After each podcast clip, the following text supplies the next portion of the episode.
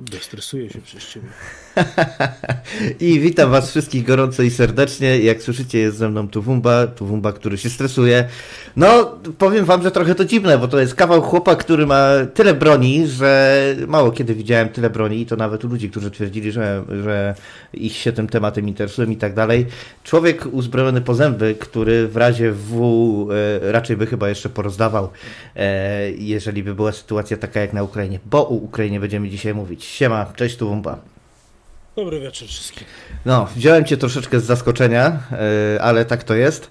E, dzisiaj od razu tutaj disclaimer. Nie tylko ja będę harlał i chrząkał. E, tu Wumba też jest troszeczkę chwycony tematem poprzednim, czyli COVID-em. Więc no niestety musicie nam wybaczyć, innej opcji nie ma. Będziemy starali się wyciszać, ale no tak to już jest. Niestety, wbrew temu, co niektórzy złośliwie twierdzą, COVID dalej jest tematem i problemem. Mgła covidowa. Tak, tak, to będzie w głowie. Jeżeli schwycimy jakąś zwiechę, no to znaczy się, że to będzie właśnie dlatego. E, no dobra, e, chyba każdy jakoś mniej lub bardziej śledzi temat Ukrainy. Owszem, to wszystko troszeczkę przygasa ostatnimi czasy i nie wiem, czy dobrze. Nie wiem, czy dobrze dla Ukrainy, że temat troszeczkę przygasa. Ale, e, ale mimo wszystko, my tutaj staramy się postaramy się jakoś ten temat troszeczkę Wam skondensować, bo też zrozumiałe, że niektórzy z Was są po prostu zmęczeni tym wszystkim.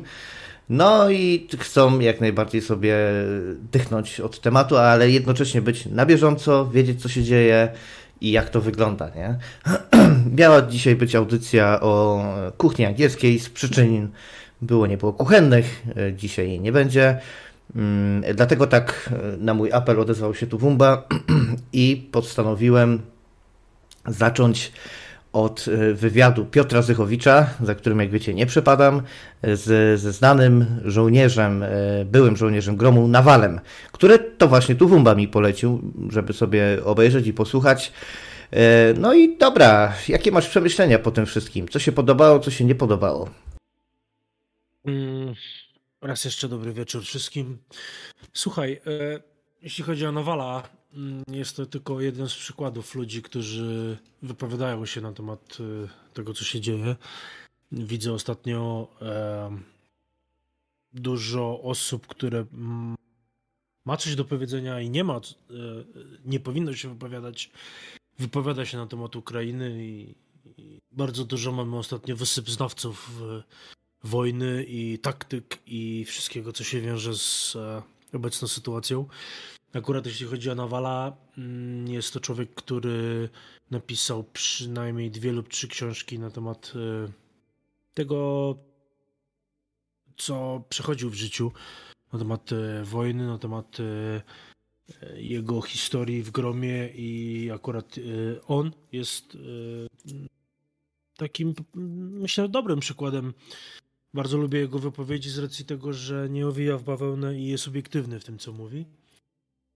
E, i jego ostatnia rozmowa, e, nawet która jest zarejestrowana na YouTube, możemy sobie ją wszyscy zobaczyć. E, czy ktoś lubi prowadzącego, czy nie, odpowiada na wiele fajnych pytań i, i, i, i, i mówi o tym, co się w tej chwili dzieje na Ukrainie, a dzieje się dużo. Słuchajcie, no nie wiem od czego zacząć, bo tych tematów jest naprawdę tak dużo, że może nie wiem, czy chciałbyś po kolei sobie rozmawiać na pewne tematy, czy, czy, czy może masz pewne pytania? No mam pytania jakieś Najpierw... takie. Mam jakieś pytania. No, proszę prowadź z chęcią, y, z chęcią Jak... jeśli mogę coś wnieść, to. No to mam, mam pytanie, bo widzisz, jak się słucha Zychowicza, który tak moim zdaniem, jeszcze raz to powiem, nie ma dlatego pojęcia o czym mówi. To jest człowiek, który Enlow myli z Javelinem i Stingerem jednocześnie i będę to do końca mojego życia powtarzał. Mm, to Nawal tam wszystko opowiada z perspektywy żołnierza sił. Mhm. Z perspektywy żołnierza sił specjalnych. Y, I tutaj problem polega na tym, że no wojen nie wygrywają żołnierze sił specjalnych. E, więc e, troszeczkę wydaje mi się być też człowiekiem nieobiektywnym. To jest bez wątpienia niezaprzeczalnie fachowiec e, najwyższego sortu. Człowiek, który o wojskowości ma bardzo duże pojęcie. Natomiast obawiam się, że jego perspektywa troszeczkę wypacza sytuację bo on takoż jest zwolennikiem y, twierdzenia, że tutaj kluczowa jest piechota w tej walce, tak? Lekka piechota z tak zwanymi rurami, jak mi to inny żołnierz y, powiedział, czyli z przeciwpancernymi pociskami kierowanymi i granatnikami przeciwpancernymi. No tutaj y, ja się z tym nie zgodzę, mm, bo sytuacja wygląda tak, mm, sytuacja wygląda tak, że ukraińska armia jest armią pancerną. E, I z racji tego, że jest armią pancerną, my możemy spokojnie założyć, że spora część tych zniszczeń, które widzimy, no właśnie jest wykonana przez czołgi i bojowe wozy piechoty. E, I to nie jest tak, że czołgi się na polu bitwy skończyły. Być może jak cały ten konflikt się skończy, to się okaże, że czołgi są wręcz kluczowe na współczesnym polu bitwy. A Nawal tam mówi, że bardzo ważne jest właśnie używanie tych przeciwpancernych pocisków kierowanych. Ja pragnę przypomnieć e, tym, którzy zapomnieli albo nie słuchali audycji o czołgach ostatniej, że sytuacja jest specyficzna, jeżeli chodzi o skuteczność przeciwpancernych pocisków kierowanych i granatników, ponieważ mm, armia rosyjska na chwilę obecną nie jest wyposażona w odpowiednie środki obrony przeciwko tego typu uzbrojeniu. Standardowo każdy czołg Abrams każdy czołg K2 yy, czy Merkawa są wyposażone w środki aktywnej obrony przeciwko takim zagrożeniom.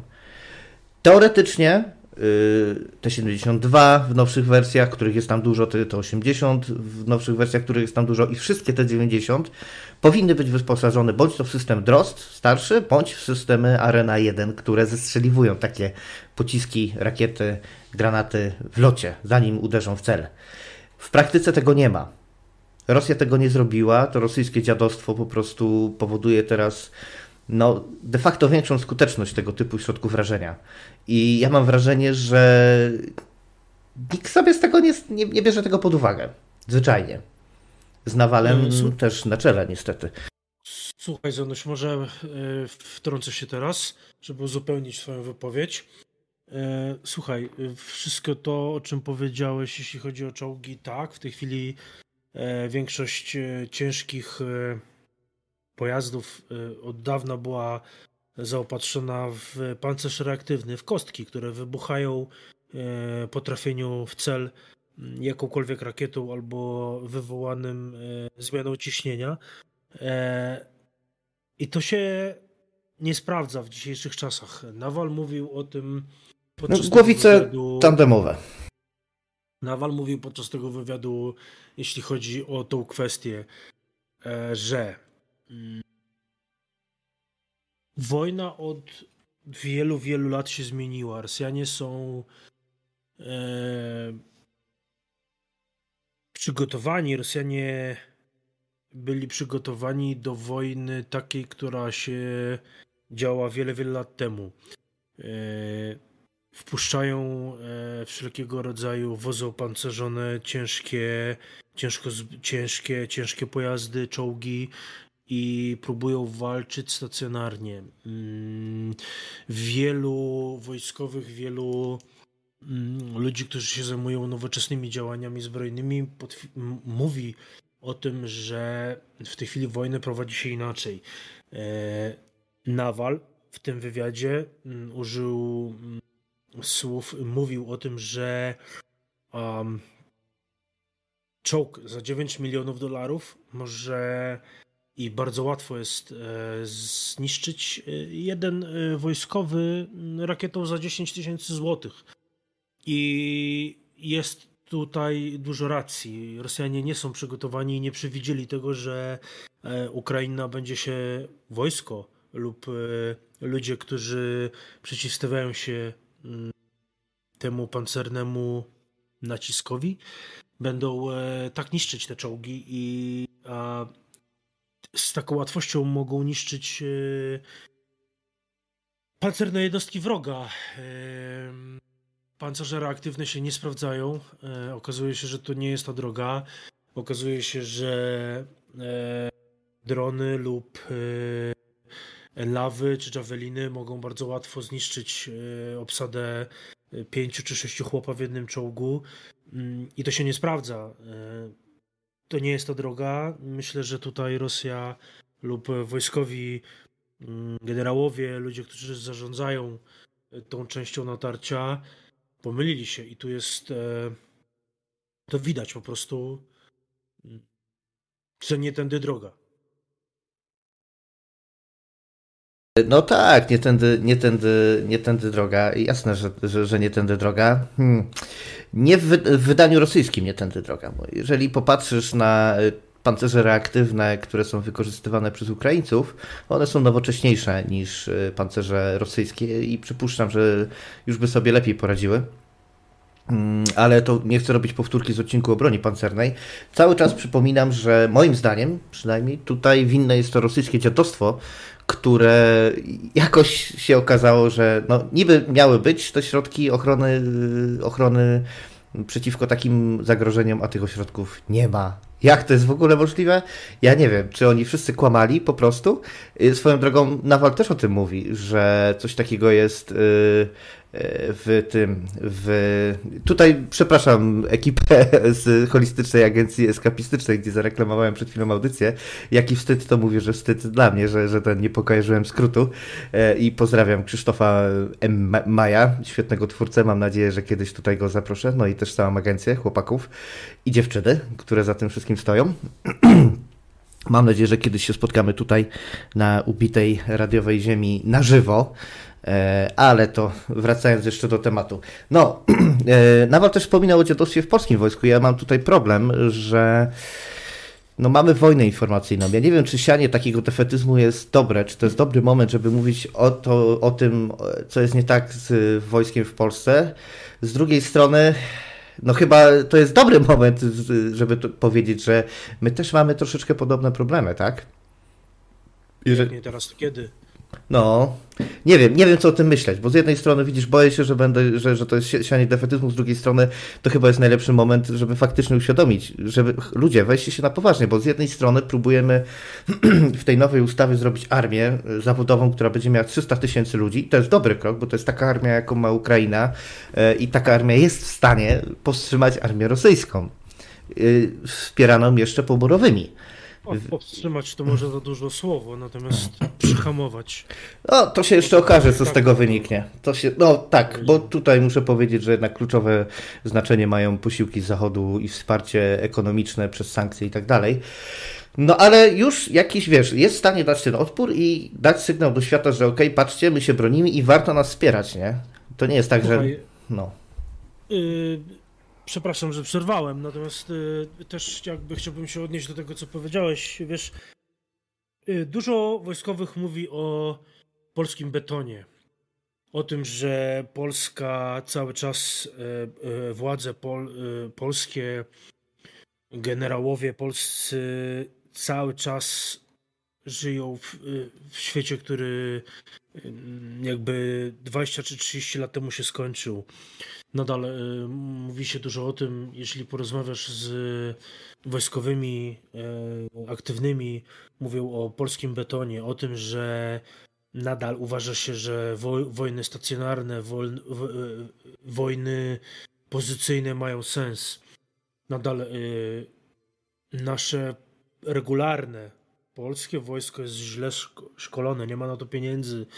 Mm, nadal jest e, tak naprawdę mało strzelania, mało taktyk, mało e, wprowadzane jest myślenie dla wojska, dla jednostek. Nadal mówimy tu o dużych grupach wojskowych, o, o, o, o wojnie stacjonarnej. Nadal e, wojskowi, wiesz, mam dużo znajomych w żandarmerii wojskowej. Dużo mam znajomych w regularnym mm, wojsku, w osobach, które naprawdę pracują cały czas, y, wiesz, i mówią, że narzekają na to, że są źle szkoleni, na to, że nie ma pieniędzy na mm, przeprowadzanie prawdziwych symulacji e, tego, co się dzieje na świecie. Nadal, nadal, nadal używa się starego sprzętu, nadal używa się starych, e, przestarzałych technologii, przestarzałego myślenia.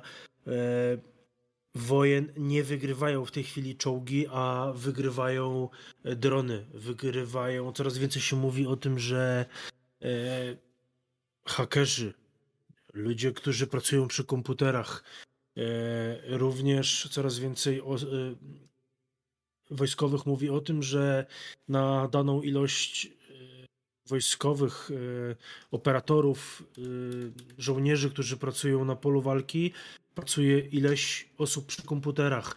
Jak ważne jest mm, wiedza, którą zdobędziesz przed włączeniem żołnierzy do walki.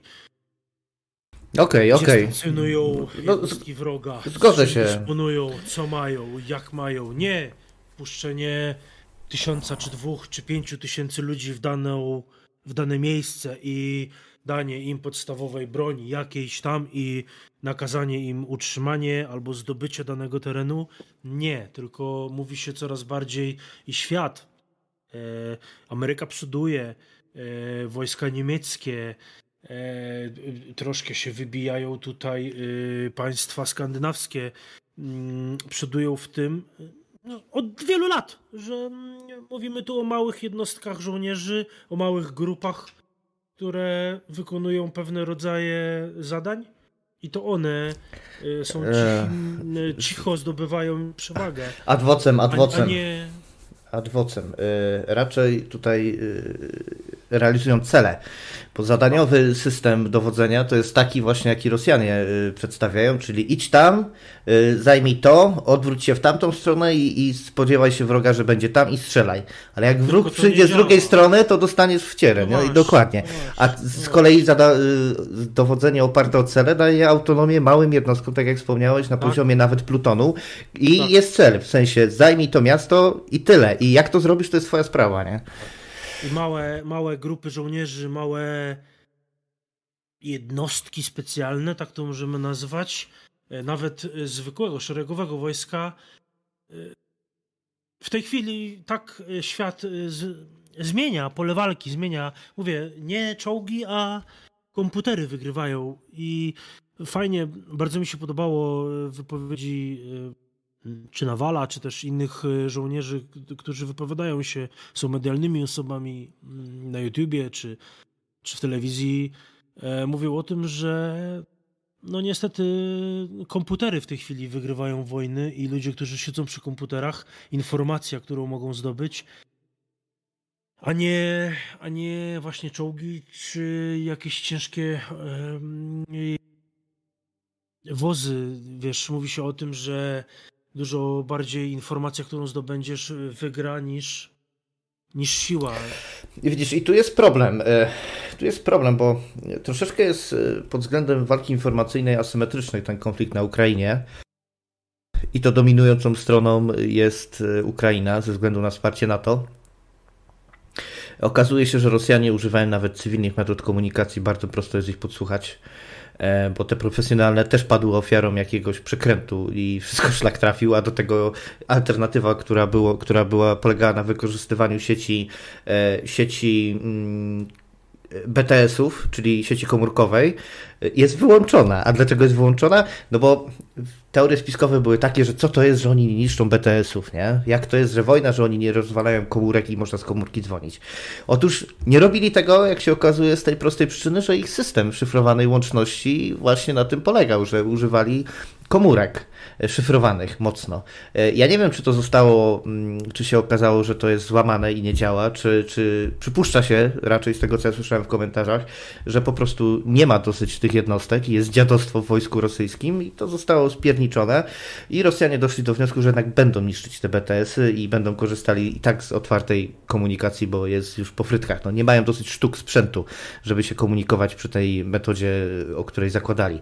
Natomiast ja cały czas się nie zgadzam z tą z tą narracją Nawala i kolegów. Powiem Ci dlaczego.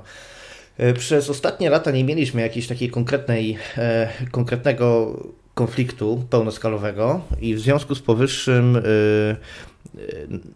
specjalsi urośli do rangi jakichś takich ostatecznych ekspertów w temacie wojny jako takiej.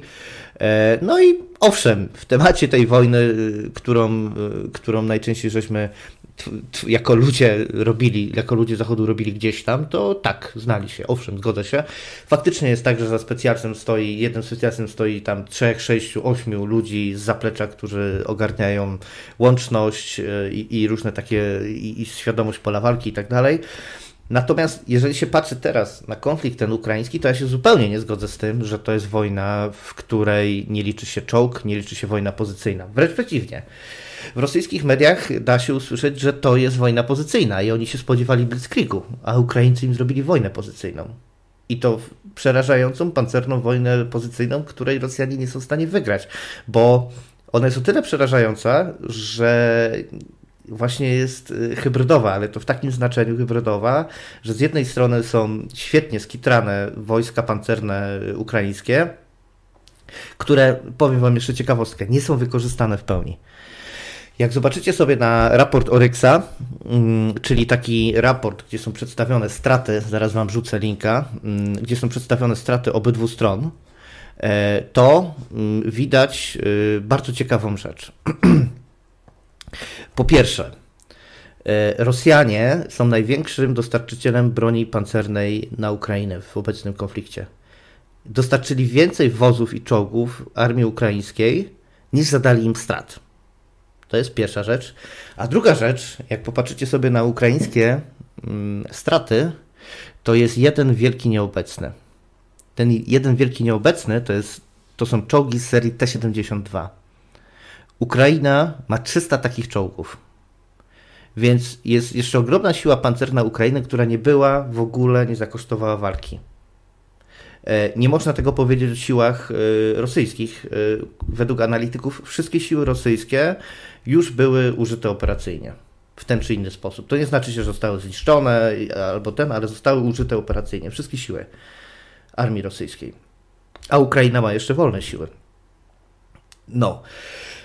I teraz pytanie, gdzie, gdzie są te siły? Gdzie są te wszystkie czołgi T-72? No, hmm.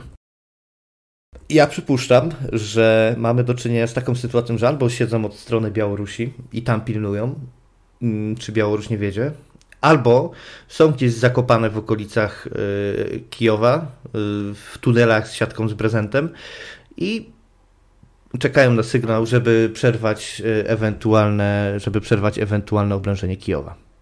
I to jest moim zdaniem świetny dowód na to, który obala tą teorię o supremacji dronów, o, mm, o, wiesz, o tym, że czołgi są już niepotrzebne, że tylko lekka piechota i tak dalej. Nie? E, myślę, że sytuacja jest dwojaka. Że trzeba mieć z jednej no strony sprzęt niezbędny do utrzymania pozycji i zabezpieczenia sobie wskutek tego logistyki swojej w czasie obrony, ale jednocześnie ta lekka piechota i bojowe wozy piechoty, tutaj z kolei generał Skrzypczak y, taką y, hipotezę wysuwa, mm, są niezbędne po to, żeby nękać skutecznie wroga i przerywać z kolei jego linię zaopatrzenia, co jest nagminne. No i też akurat tutaj się twierdzenie Bartosiaka, Jacka Bartosiaka potwierdza, jakoby operacyjna głębia armii rosyjskiej to było 150-200 kilometrów. Powyżej tego zaczynają się gigantyczne kłopoty. Wiesz, czyli mówisz, czyli mówisz o układance, czyli yy, jedna i druga yy, rzecz, jedna i druga opcja ma rację bytu, czyli wiesz, yy, Nawal oraz y, żołnierze, którzy mm, występują w, w internetach, mówią o tym, że mm, przyszłość wojen jest, wiesz, w komputerach i i w małych jednostkach, natomiast y, natomiast y, to, co powiedziałeś, Ukraina pokazuje, że okopane ciężkie mm, działa, ciężkie, ciężkie nawet wykorzystywać czołg, który jest gdzieś okopany na danej pozycji i niszczy e, swoją siłą ognia, to ma sens. Natomiast y, Nawal mówił o tym, że e, jeden żołnierz może zniszczyć pięcioosobową obsadę czołgu. Jaką pięcioosobową jedzie... czołgu, przepraszam najmocniej? Co znaczy pięcioosobowa? Rosyjskie czołgi mają trzyosobową obsadę. Ja, ja nie wiem skąd się ten błąd bierze. Przepraszam, że ci tak tutaj wjechałem, ale już kilkukrotnie słyszałem, e, już e, kilkukrotnie słyszałem e, opinie, jakoby, jakoby tam niż, że a, a jakiś Javelin niszczy od trzech do pięciu okay. członków załogi. Z czego się to bierze? biorą pod uwagę wozy piechoty lub no. inne transportery, to jest w tej chwili bez znaczenia. Bardziej y, chciałem przytoczyć wypowiedź jego, która mówi o tym, że jeden żołnierz może zniszczyć kilka albo jeden nawet. Y, ciężko pancerzony pojazd y, dużo łatwiej niż gdzieś zakamuflowane działo lub, lub, lub, lub, lub czołg. Co nadal nie zmienia e, faktu to, o czym mówisz, że połączenie e, broni, broni ciężkiej, czołgów i Aha. wojny pozycyjnej, którą w tej chwili Ukraina robi Rosji, e, zmieniło patrzenie na to. Również przychylam się do tego, co powiedziałeś, że um, Rosja myślała, że to wszystko potrwa 3 dni, 5 dni i nagle Niemcy, um, nie wiem, Francja stwierdzi, że to jest tak duża tragedia, to się tak dużo złego dzieje, że powinniśmy pochylić głowę dla Rosji i e, pochylić się nad tym, e, e, dlaczego robią operację specjalną na Ukrainie i czemu dzieje się to, co dzieje. Natomiast okazało się, że nie, że Ukraińcy się tak stawiają. Cały czas wszystkie te działania, które E, robią Rosjanie. E, dużo się mówi o tym, e, że atakują cywili, że atakują zwykłe bloki, zwykłe. Wiesz, nie wiem, nadal nie wiem, czy wierzyć w to, co się mówi na temat atakowania szkół, wiesz, przedszkoli czy szpitali. Jeśli tak jest, jeśli faktycznie to się dzieje, Wszyscy mówią o tym, że służy to temu, żeby przełamać ukraińską e, psychikę, żeby cywile się. Um, terror, który się odbywa, jest e, celem złamania oporu społeczeństwa. Mm, tego, żeby e, rząd, żeby cywile zaczęli naciskać na rząd, żeby media zaczęły naciskać na rząd celem poddania się Obawiam się, że ukraińska kozacka dusza jest taka, że jak oni zobaczą, że zabito im rodzinę, to w ten sposób się tworzy jakiś wręcz bezerker samobójca, a nie ktoś, to samo, kto... co Polacy. No, tak. to się jest efekt będzie odwrotu zamierzonego. I ciekawe jest to, że Rosjanie jakoś nie biorą tego pod uwagę, że im bardziej docisną, tym Ukraińcy i ewentualnie Polacy będą jeszcze bardziej y, zaciekłym przeciwnikiem. Proszę, proszę, mów, mów. E, no, a tutaj jeszcze mamy pytanie y, od Macieja na czacie. Czy pan Bartosiak odpowie na wiadome zaczepki generała Polko? E, jeśli mnie pamięć nie myli, to generał Polko wyśmiał koncepcję tego, mm, koncepcję e, tej armii nowego wzoru i tych różnych, e, w ogóle powiedział o jakichś tam popularnych analitykach. Musisz mi przypomnieć, Macieju, co, co tam dokładnie było, ale mm, odpowiem ci na pytanie, które zadałeś. Otóż Bartosiak nie odpowie na, na, na zaczepki i na żadną krytykę nie odpowie. Tutaj za doktorem Piotrem Napierałą będę powtarzał mm, i dorzucę też to, że ciebie nie odpowie, bo to by pokazało, że ktoś go kwestionuje i, zrzut, i mogłoby powodować, że zrzuci się z niego ten jego nimb nieomylności i przekonanie o tym, że jest najlepszym ekspertem, bo przecież tam wie, co się mówi na korytarzach Pentagonu, prawda? Bardzo, to może ja też dodam e, słowo małe. E, Bartosiak e, mówił o bardzo ważnej rzeczy w sumie, jak poruszyłeś temat Bartosiaka, o tym, że Rosjanie według Bartosiaka e, myślą o tym, aby przejąć e, wszelkie spółki, wszelkie firmy, e, Baltic Pipe, nie wiem, w spółkach jeśli chodzi o gaz, o nawozy sztuczne. Rosjanie chcą wprowadzić swoich ludzi. Myślę, że jest tutaj dużo racji w tym wszystkim. E, wiesz, powiedziałaś o wojnie hybrydowej. Ja traktuję e, twoje słowa, wojnę hybrydową jako wojnę na kilku frontach, od medialnych poprzez to, co się faktycznie dzieje. No tak, tak. Militarne na Ukrainie, ale spójrz, Bartosiak również mówił o tym, że czy ktoś lubi jego wypowiedzi, czy nie. E, mówił o tym, że Polacy robią bardzo duży błąd w tym, że wysuwają się na mm, czoło, naprzód y, państw, które stawiają się Rosji. E, Ale to wiesz, tutaj od razu ci przerwę z tej prostej przyczyny, że to nie jest tak, że Polska to robi, bo takie, taką ma fantę. Polska to robi, bo nie ma innego wyjścia. Otóż nie wiem, czy wiesz, ale w rosyjskiej propagandzie Polska jest złym imperium numer jeden. Ja wiem, że to brzmi absurdalnie dla nas, jeżeli wiemy, jaki jest nasz kraj, w jakim jest stan i tak dalej, ale Polska jest numerem jeden, a szczególnie dla takiego ekwiwalentu kon, kon, konfederacji e, czy Clown Federacji, jak Żylinowski i jego tam skrajnie nacjonalistyczna partia, no to, to my już jesteśmy wi dosłownie winni wybuchu II wojny światowej. Dosłownie. Wiesz, i to nie jest tak, że to są, że wszyscy tam wiedzą, że to są czubki i pierdolą głupoty. Nie, to, jest, to naprawdę to dużo Rosjan myśli, że Polska to jest najgorsze, co może być, nie? I nie mamy innego wyjścia w takiej sytuacji, niż po prostu dojechać. Ja tak jeszcze pragnę przypomnieć o dwóch rzeczach, że po pierwsze, tak jak sugeruje tytuł audycji, można dzwonić, więc zapraszam na Discorda, do, do kanału Dzwonimy do audycji, pingnijcie mnie, dam wam głos, no i można też wspierać nasz projekt, y, linki w opisie. Słucham cię, Kamilu. Y Dodałbym tylko y, to, co mówiłem wcześniej, że e, Bartosiek wypowiadał się na temat tego, że Polska się na czoło e, państw, które stawiają się Rosji, e, wychyla, ponieważ, ponieważ, no masz na pewno rację to, co mówisz, natomiast on nadal mówił o tym, że to jest błąd, że powinniśmy pozwolić na to, żeby na to, żeby Amerykanie byli pierwszą opcją, która się nie podoba Rosji, że my powinniśmy być e, może nie z boku, ale, ale jakby NATO powinno być wymieniane pierwsze, Ameryka pierwsza i to Amerykę Rosjanie powinni nienawidzić i mówić o niej źle, dopiero później o Polsce. Ale Polska jest łatwiejszym jest celem, jest łatwiejszym celem. Oczywiście, natomiast y, wiesz, Rosjanie powinni się mścić na Amerykanach i NATO, a dopiero potem myśleć o Polsce. E...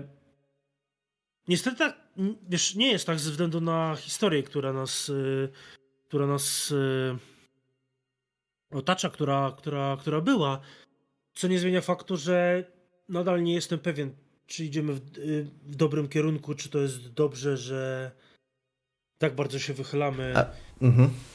Powiem ci. Formie, Powiem ja ci... Boję się, ja się cały czas boję. Po, powiem tego, ci, jak ja to widzę. Zemści się to. Prostu... Powiem ci, jak ja to widzę.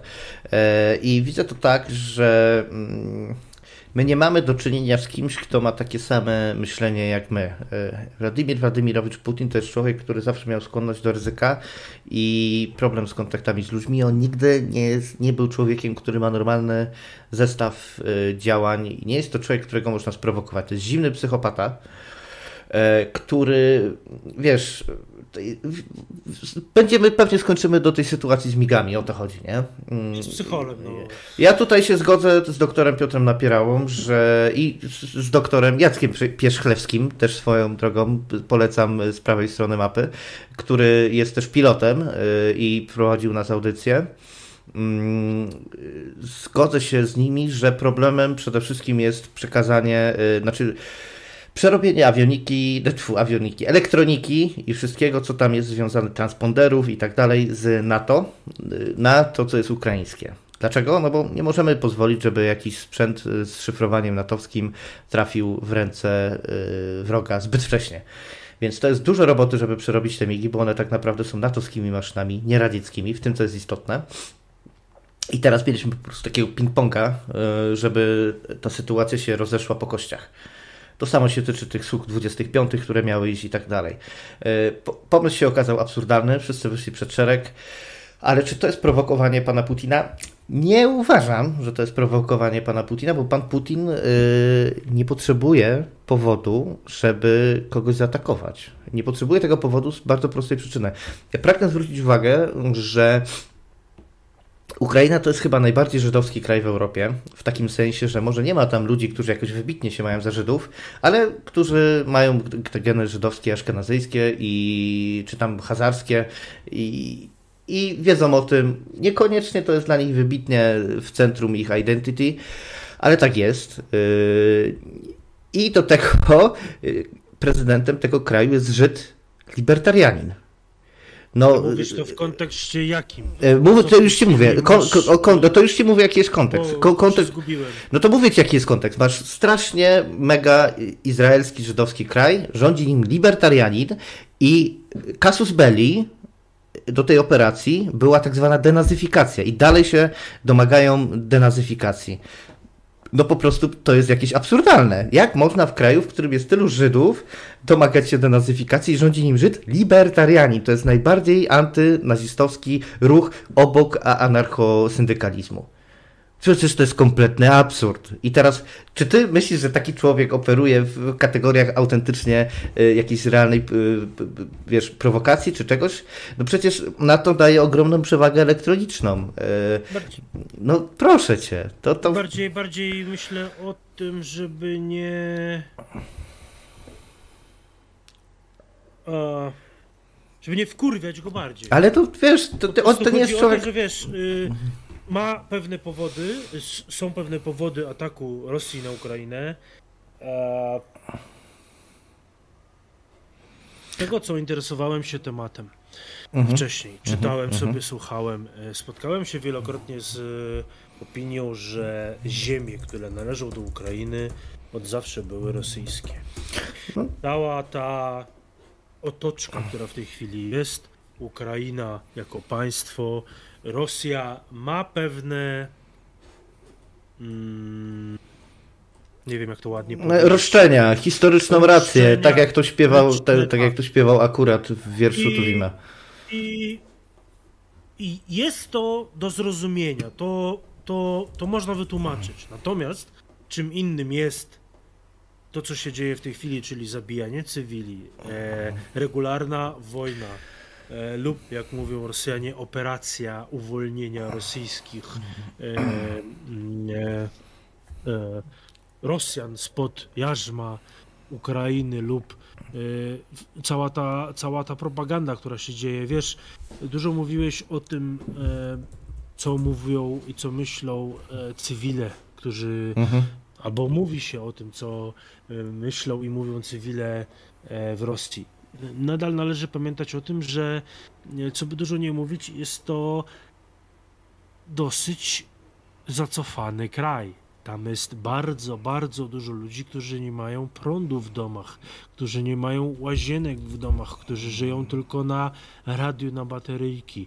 Tam jest problem z prywatną telewizją, tam jest problem z dostępem do informacji, problem z internetem, problem z przesyłem informacji i to, co mówi władza rosyjska, to, co mówią oligarchowie, to, co mówią politycy, ma ogromny wpływ na społeczeństwo i, i jest to bardzo, bardzo, bardzo ciężki temat.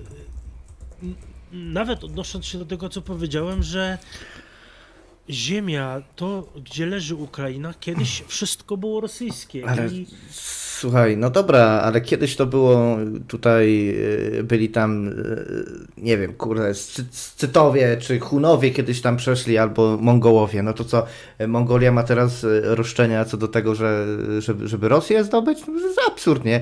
Miarą tego, czy do kogo należy kraj, jest to, czy są tam ludzie, którzy są w stanie ci urwać łeb za to, że się z nimi nie zgadzasz. A Ukraina w obecnej sytuacji bardzo jasno pokazała, że w dupę sobie mogą Rosjanie wsadzić te swoje twierdzenia, historyczną rację, tak jak to mówił Tuwim, w dup, do, i to dosyć głęboko mogą sobie włożyć, mm, gdyż ponieważ, y, y, gdyż ponieważ najzwyczajniej w świecie są ludzie, którzy się tym nie zgadzają. Co ciekawe, wrzucałem na naszego Discorda nagranie z Ługańska, z Podługańska, ze wsi pod Ługańskiem, gdzie ludzie wyszli zatrzymać kolumnę pancerną, machając flagami Ukrainy i Unii Europejskiej.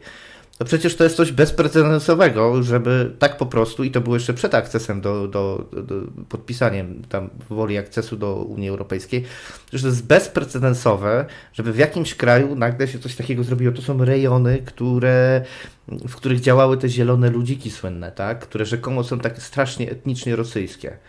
To jest soft power Unii Europejskiej, który właśnie coś takiego robi, nie? że przychodzi co do czego, jadą czołgi. Teoretycznie ci ludzie teraz się powinni cieszyć i machać czerwoną flagą albo rosyjską flagą, a oni wychodzą z flagą Ukrainy, której rzekomo nienawidzili jeszcze niedługo, wychodzą z flagą z Unii Europejskiej e, i, i, i tak dalej, nie? E, no kurde, e, sorry, nie? Ale coś mi tutaj nie gra, nie? Jeżeli chodzi o ten, o ten argument, że to kiedyś było rosyjskie. Psi, co mnie to obchodzi, nie? Jeżeli mieszkańcy Soczi będą chcieli być niepodległym państwem, to będą niepodległym państwem. I kompletnie mam to, wiesz, w głębokim poważaniu, że jakiś satrapa na Kremlu, który, któremu syfilis zjada mózg, sobie wymyślił, że, e, że to jest tam historyczna racja i, i, i nie odda pięci ziemi, bo to zawsze była Rosja, nie? No, wiesz, możesz pocałować włochatą ukraińską dupę i dostać rakietą w czoło, nie? Naprawdę. E, to jest najlepszy dowód. Ci ludzie po prostu nie mają najmniejszej ochoty się w coś takiego bawić. E, no i tyle.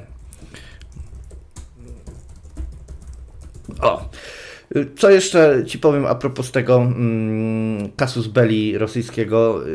Wiesz, z mojej perspektywy cały problem polega na tym, że niektórzy nie potrafią sobie pogodzić się z faktem, że niepodległe państwo ma prawo być w takim sojuszu i w takiej unii gospodarczej, w jakim się żywnie podoba. I mogą sobie wymyślać największe po prostu pierdolety, jakie się żywnie im podobają, ale prawda jest taka, że niepodległe państwo może robić, co mu się żywnie podoba. I owszem, Ukraina y, tak naprawdę w Zachodzie, przepraszam, jest jedną nogą. To nie jest tak, że to jest w pełni demokratyczny kraj bez korupcji. Mm, natomiast, y, natomiast jak najbardziej y, jest, jest to kraj, który chce się zmienić. Chce się zmienić i ten ten prezydent, który jest, yy, Żeleński, jest tego najlepszym dowodem. Śmieszna sytuacja, bo to jest komik, który wiesz, w tańcu z gwiazdami, komik, który miał taki serial, Sługa Narodu, bodajże to się nazywało, gdzie pokazywał, jak jakiś tam nauczyciel, który krytykuje rząd i chyba też sobie jakieś jaja robi, yy, zostaje prezydentem. I w trakcie trwania tego serialu Żeleński miał takie same powiedzmy analogiczne perypetie do tej postaci i został prezydentem. Dlaczego? No bo był taki troszeczkę z boku od tej całej, od tej całej hałastry oligarchicznej i dawał taką nową nadzieję na, e, na, na to, że Ukraina się zmieni, taka jak, że będzie taka jak Polska, nie? bo Polska jednak mimo wszystko w Ukrainie teraz jest wzorem. E, jest wzorem i nie trudno było znaleźć filmiki, jak Ukraińcy młodzi jeszcze kilka lat temu przejeżdżali, przez, e, jechali z Ukrainy do Polski, patrzyli, patrz, to jest Polsza, nie? Oni byli od nas biedniejsi, a jak teraz to wygląda. I, i Żałęski dał tym ludziom tą nadzieję. Jak... Może to jest dobry, dobry, dobry, do, dobra osoba w dobrym czasie, na dobrym miejscu. Bez wątpienia, bez wątpienia. Po prostu mu się udało, wiesz. Tak, tak. E, znana osoba, publiczna osoba, medialna osoba, która się okazało, że ma wielkie jajca. No, największe na tej planecie, nie? I, i, i okazuje się, że osoba, która może być e, E, wcześniej uznawana za komika, za błazna publicznego, okazuje się, że w, w tak ciężkich czasach, w, w takim momencie ma dobre kontakty z zagranicą, e, potrafi się medialnie e, ustosunkować do wielu zagrożeń, które są. E, myślę, że wiemy wszyscy, jak ważne jest medialne przedstawienie danego faktu, jak ważne jest powiedzenie o tym w telewizji, w internetach. Mm, myślę, że osoba, która mm, wcześniej brała czynny udział w telewizji, w wiesz, dobrze się to wszystko ułożyło i e, nikt nie spodziewał się, jak ten człowiek poradzi sobie w tej sytuacji. Ja myślę, że to jest w ogóle chyba coś, y, coś takiego w tej całej, w całej tej właśnie historii, mm, no, te teraźniejszości, mm, takiego emblematycznego, że wszyscy się mylili, nie? Na jakim stopniu najtwardszy analityk, najlepszy komentator, największy jasnowic, najwię... najbardziej tęga głowa, najlepszy profesor mylił się. Nikt się nie, nikt, nikt, nikt się nie spodziewał, że Zachód się tak zjednoczy. Nikt się nie spodziewał, że Ukraina da tak skuteczny odpór, póki co. Nikt się nie spodziewał skali tego, jak Rosja jest, armia rosyjska jest zżarta tym sowieckim myśleniem i, i tą szpachlą, która wiesz, tylko na defiladach jakoś w miarę wygląda. A i to nie zawsze, bo widzieliśmy wiele wpadek z defilat, kiedy to czołgi nie umiały wjechać na lawetę, przewracały się i tak dalej. Jeżeli ktoś siedzi w temacie, to no to zauważy, że, że nawet na tych defiladach już coś nie grało y, w Rosji. No, może mam do ciebie pytanie, bo przed chwilką powiedziałeś o ważnej sprawie. A co sądzisz na temat tego, co mówi się w mediach e... o Niemcach, o Włochach, o Francuzach, mm -hmm, którzy mm -hmm. starają się wstrzymać sankcje na, e... na Rosję, boją się e... dalej brnąć w sankcje, 19. ponieważ 21 tak? zł 37 Tutaj, groszy. Dziękuję. Myśl, proszę, proszę.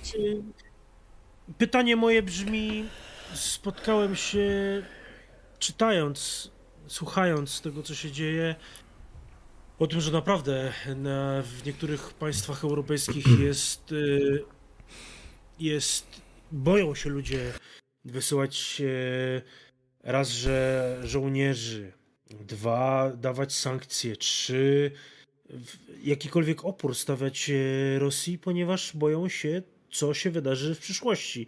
I tutaj e, pojawiły się właśnie na temat Włoch, na temat Niemiec, na temat Francji e, wiele takich negatywnych tutaj no, no, opinii, to okej. Okay. No. To ci powiem. Ja tutaj się zgadzam z doktorem Piotrem Napierałą. I stoję bardzo w kontrze do Jacka Bartosiaka i nie nazwę go doktorem, bo nie, nie uważam, żeby w tym kontekście e, zasługiwał na tytuł naukowy. Mianowicie ta, ta, ta, ta pseudonauka zwana geopolityką zakłada, że każde jedno państwo się w taki sam sposób warunkowane co najwyżej geografią zachowuje. Zawsze jest tak samo cyniczne i bezduszne.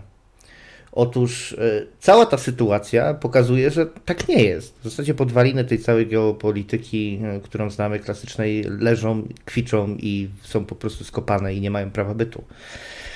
Otóż, o ile Niemcy zachowały się mega cynicznie jako państwo, E, ja sam tego z początku nie wiedziałem e, i byłem bardzo wrogo nastawiony do różnych ludzi, którzy tam w Niemczech siedzieli i miałem ich wszystkich za bezdusznych sukinsynów, za co z góry przepraszam. Mm, okazało się, że o ile rząd niemiecki rzeczy samej cynicznie wszystko rozgrywa, o tyle Niemcy już niekoniecznie. Niemcy wyszli na ulicę i to w dużych protestach i pokazali, że hola hola, trzeba być człowiekiem, trzeba mieć honor, nie? Na tym polega bycie Europejczykiem. E, ja bardziej mówię o tym, że pojawiły się głosy takie, które mówią o tym, że e, państwa zachodnie boją się wzrostu cen.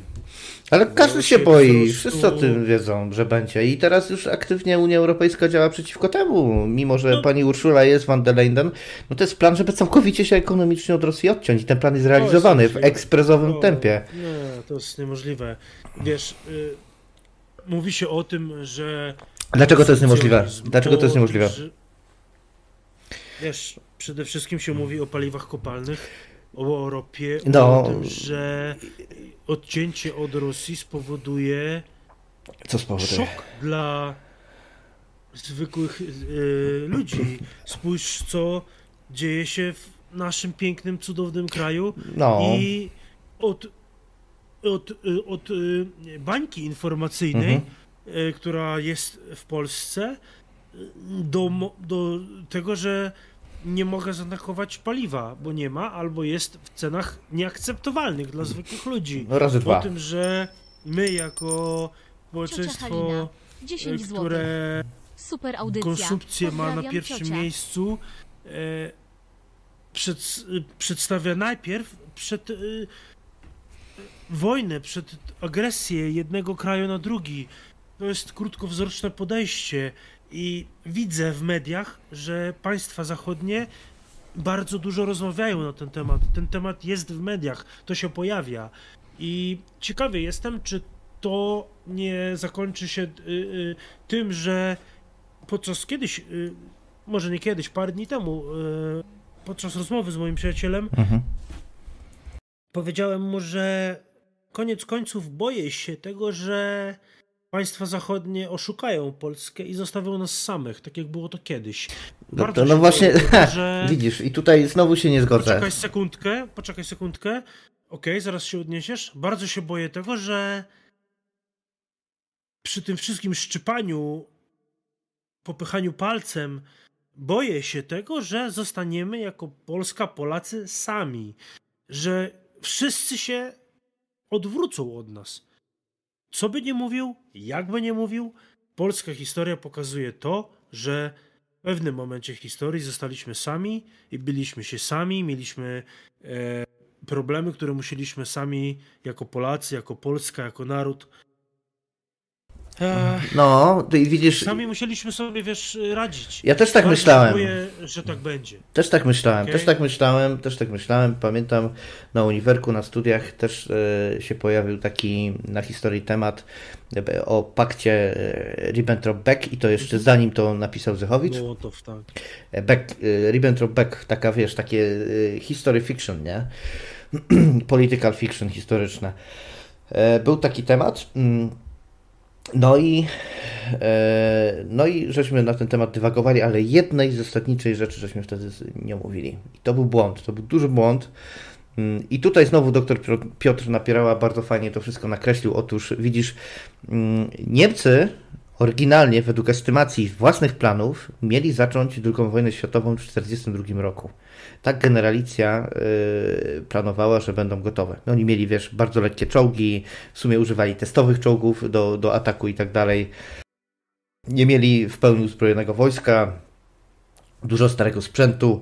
Na przykład, jak byłem u znajomego Żyda, to dostałem mundur y, Wehrmachtu i, i ten pas słynny Gott mit uns i się dowiedziałem, że ten pas y, był wtedy dawany, a i owszem, ale on był z pierwszej wojny światowej. Tam nie było całkowicie nowych mundurów i, i tak jak żeśmy wszyscy myśleli. Mm, A z kolei Wielka Brytania nie miała pełnej mobilizacji, prawie żadnej mobilizacji nie miała w momencie, w którym y, Polska została zaatakowana. Tak naprawdę to nie jest tak, że oni nam nie chcieli pomóc i nas zostawili, tylko wszyscy byli chwyceni bez, y, ze spuszczonymi spodniami. Y, Sama Trzecia Rzesza była zdziwiona, że ten atak się udał, bo oni mieli paliwa na dwa tygodnie. Gdyby nie wszedł Związek Radziecki, no to mieliby ciężko, bo wtedy Francuzi by w nich wjechali. To nie jest tak, że myśmy wtedy zostali zdradzeni. Po prostu niestety okazuje się, że Trzecia Rzesza miała bardzo dobry moment na to, żeby zadziałać i udało im się w tym krótkim oknie, dwutygodniowym w zasadzie, yy, pokonać Polskę. Dzięki pomocy Związku Radzieckiego. Czyli, czyli to, co twoja wypowiedź uważasz, że nie zostaniemy jako państwo sami i uważasz, że doczekamy się pomocy państw Zachodu i NATO? Nie tylko uważam, że się tej pomocy doczekamy, yy, ale uważam, że myśmy tą pomoc już otrzymali. Wiesz, nie wolno, yy, nie wolno mówić, yy, nie wolno mówić, że na temat ruch wojsk naszych sojuszniczych natowskich, jak one wyglądają, ile ich jest i tak dalej, ale nie wiem jak u Ciebie, ale w moich stronach na, na południu to po prostu się mówi dosyć wprost, że ogromne, ogromne ilości wojska się ruszyły na granicę. To nie jest tak, że nas zostawili. To wojsko już tam jest i to w gigantycznych ilościach. To nie jest tak, że wyczytacie, że tam, o, gdzieś tam wysłano 2000 żołnierzy yy, natowskich, nie, na granicę. Stawiam dolarę przeciwko orzechom, że ich jest więcej niż się mówi w mediach. Y, Wiesz, jakby od, odnosząc się do twojej wypowiedzi, cały czas mam wrażenie, że może inaczej, po prostu boję się tego, że w momencie kryzysu, w momencie mm, próby może się okazać, że nie dostaniemy takiej pomocy, jakiej byśmy chcieli i możemy zostać e, ponownie w jakiś sposób przehandlowani. Ale to właśnie nie byliśmy przehandlowani. To są, to są tylko, to jest, to jest, y, to są moje dywagacje, to jest rozmowa. A to jest, to, słuchaj, to jest, to jest uprawniony pesymizm. To jest uprawniony pesymizm. Dziękuję Belkanesowi, Belkenes. cioci Helenie 20 i potrzebie za donaty. Ja się tutaj zgodzę, że to nie jest takie, wiesz, unfounded, jak to się mówi ładnie po angielsku, skoro przyszły pieniądze z Anglii, e, nie jest tak bezpodstawne, bo można mieć takie wrażenie w rzeczy samej. Mnie na historii uczono też tej jednej podstawowej rzeczy i faktycznie to się zgadza, że Wielka Brytania, jeżeli chodzi o te wszystkie Jałty, Poczdamy, Teherany, zawsze była po stronie Polski. Zawsze była po stronie Polski, to jest prawda. E, natomiast później była kwestia też prezydenta Stanów Zjednoczonych, który był bardzo pod wpływem Stalina. Może to jest troszeczkę temat na osobną audycję, jednakowoż od siebie chciałbym powiedzieć, że jeszcze raz zgadzam się z doktorem Piotrem Napierałą, historykiem, y, że to nie jest tak, że myśmy zostali zdradzeni. To owszem, wszyscy to mamy wtłoczeni do, do, do głowy, ale moim zdaniem w praktyce no, to się nie mogło troszeczkę inaczej rozegrać. No. Nie, nie bardzo były takie możliwości. Może gdyby tam MacArthur e, bardziej cisnął na to, żeby od razu jechać na Związek Radziecki, to by to wyglądało troszeczkę inaczej. No, ale to jest jak gdyby nie ten temat. Ja się nie boję o to, że Zachód nas zostawi, bo ta sytuacja, która jest obecnie, mm, wiesz co nam daje to bezpieczeństwo? To samo, co dało Ukrainie. Masowa komunikacja przez internet. I to, i ta globalizacja.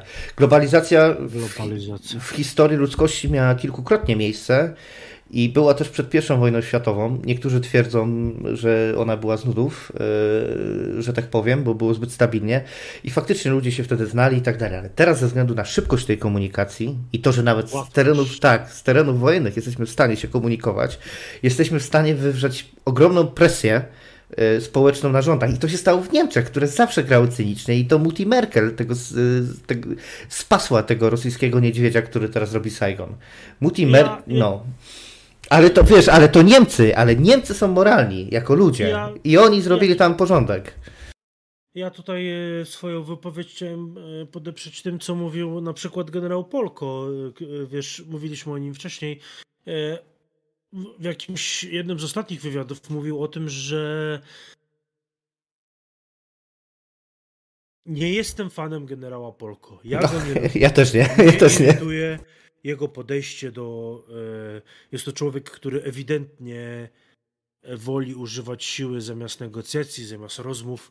Natomiast mówił e, w jednym z wywiadów, mówił o tym, że w Unii Europejskiej nie ma jedności. Mówił o tym, że właśnie Francja, Włochy, Niemcy wycofują się w sankcjach, e, boją się dać, wiesz, broni na Ukrainę, boją się o wzrosty cen. To wszystko, co mówiłem wcześniej, e, jakby to, to, to nie jest mój wymysł, tylko no, okay. no, do, wypowiadan, e, osoby medialne w Polsce zaczynają wypowiadać się w tym kierunku. E, rzuciłem ten temat e, nie, ja, ja nie mówię, rozmowy, nie. aby abyś mógł się, wiesz, wypowiedzieć. Nie, nie twierdzę, że gadasz głupotę. Nie twierdzę, że gadasz głupotę, nie? nie? W żadnym wypadku, nie? I faktycznie tak jest. Polko takie rzeczy mówił i nie jest tak, tak że tak, Niemcy, tak. Są, nie, Niemcy są e, jednoznacznie po prostu jako rząd, nie są jednoznacznie, wspierają to wszystko. Natomiast ja dzisiaj przed audycją oglądałem taki ciekawy filmik, gdzie było pokazany oddział lekkiej piechoty ukraińskiej. Nie wiem, czy to był WOT, czy to byli zawodowcy. W każdym razie e, wyliczę tylko broń mm, przeciwpancerną. Enlow RPG-7 RPV-16, czyli to jest small tak zwany, to jest chyba ta, ten sprzęt, który możecie z Half-Life'a kojarzyć, przynajmniej ten jest e, tym... Z gierek. Tak, tak, on jest tym inspirowany. E, ale co ciekawe, bardzo często e, bardzo często był tam pokazany Panzerfaust 3, czyli ta najbardziej przekichana przeciwpancerna broń niemiecka, granatnik, już tam dotarł, nie? już jest używany, już niszczy rosyjskie czołgi. I wiesz, problem jest taki, że wydaje mi się, że jeżeli chodzi o Bundeswehrę i jeżeli chodzi o rząd, to jest tam taki mm, taki dwóch prędkości troszeczkę rząd. O, tak. Są Ale dwa stronnictwa. o Bundeswehrze, czyli o w ogóle europejskich państwach zachodnich. Nie, ja mówię o Bundeswehrze niemieckim, niemieckim, niemieckiej armii.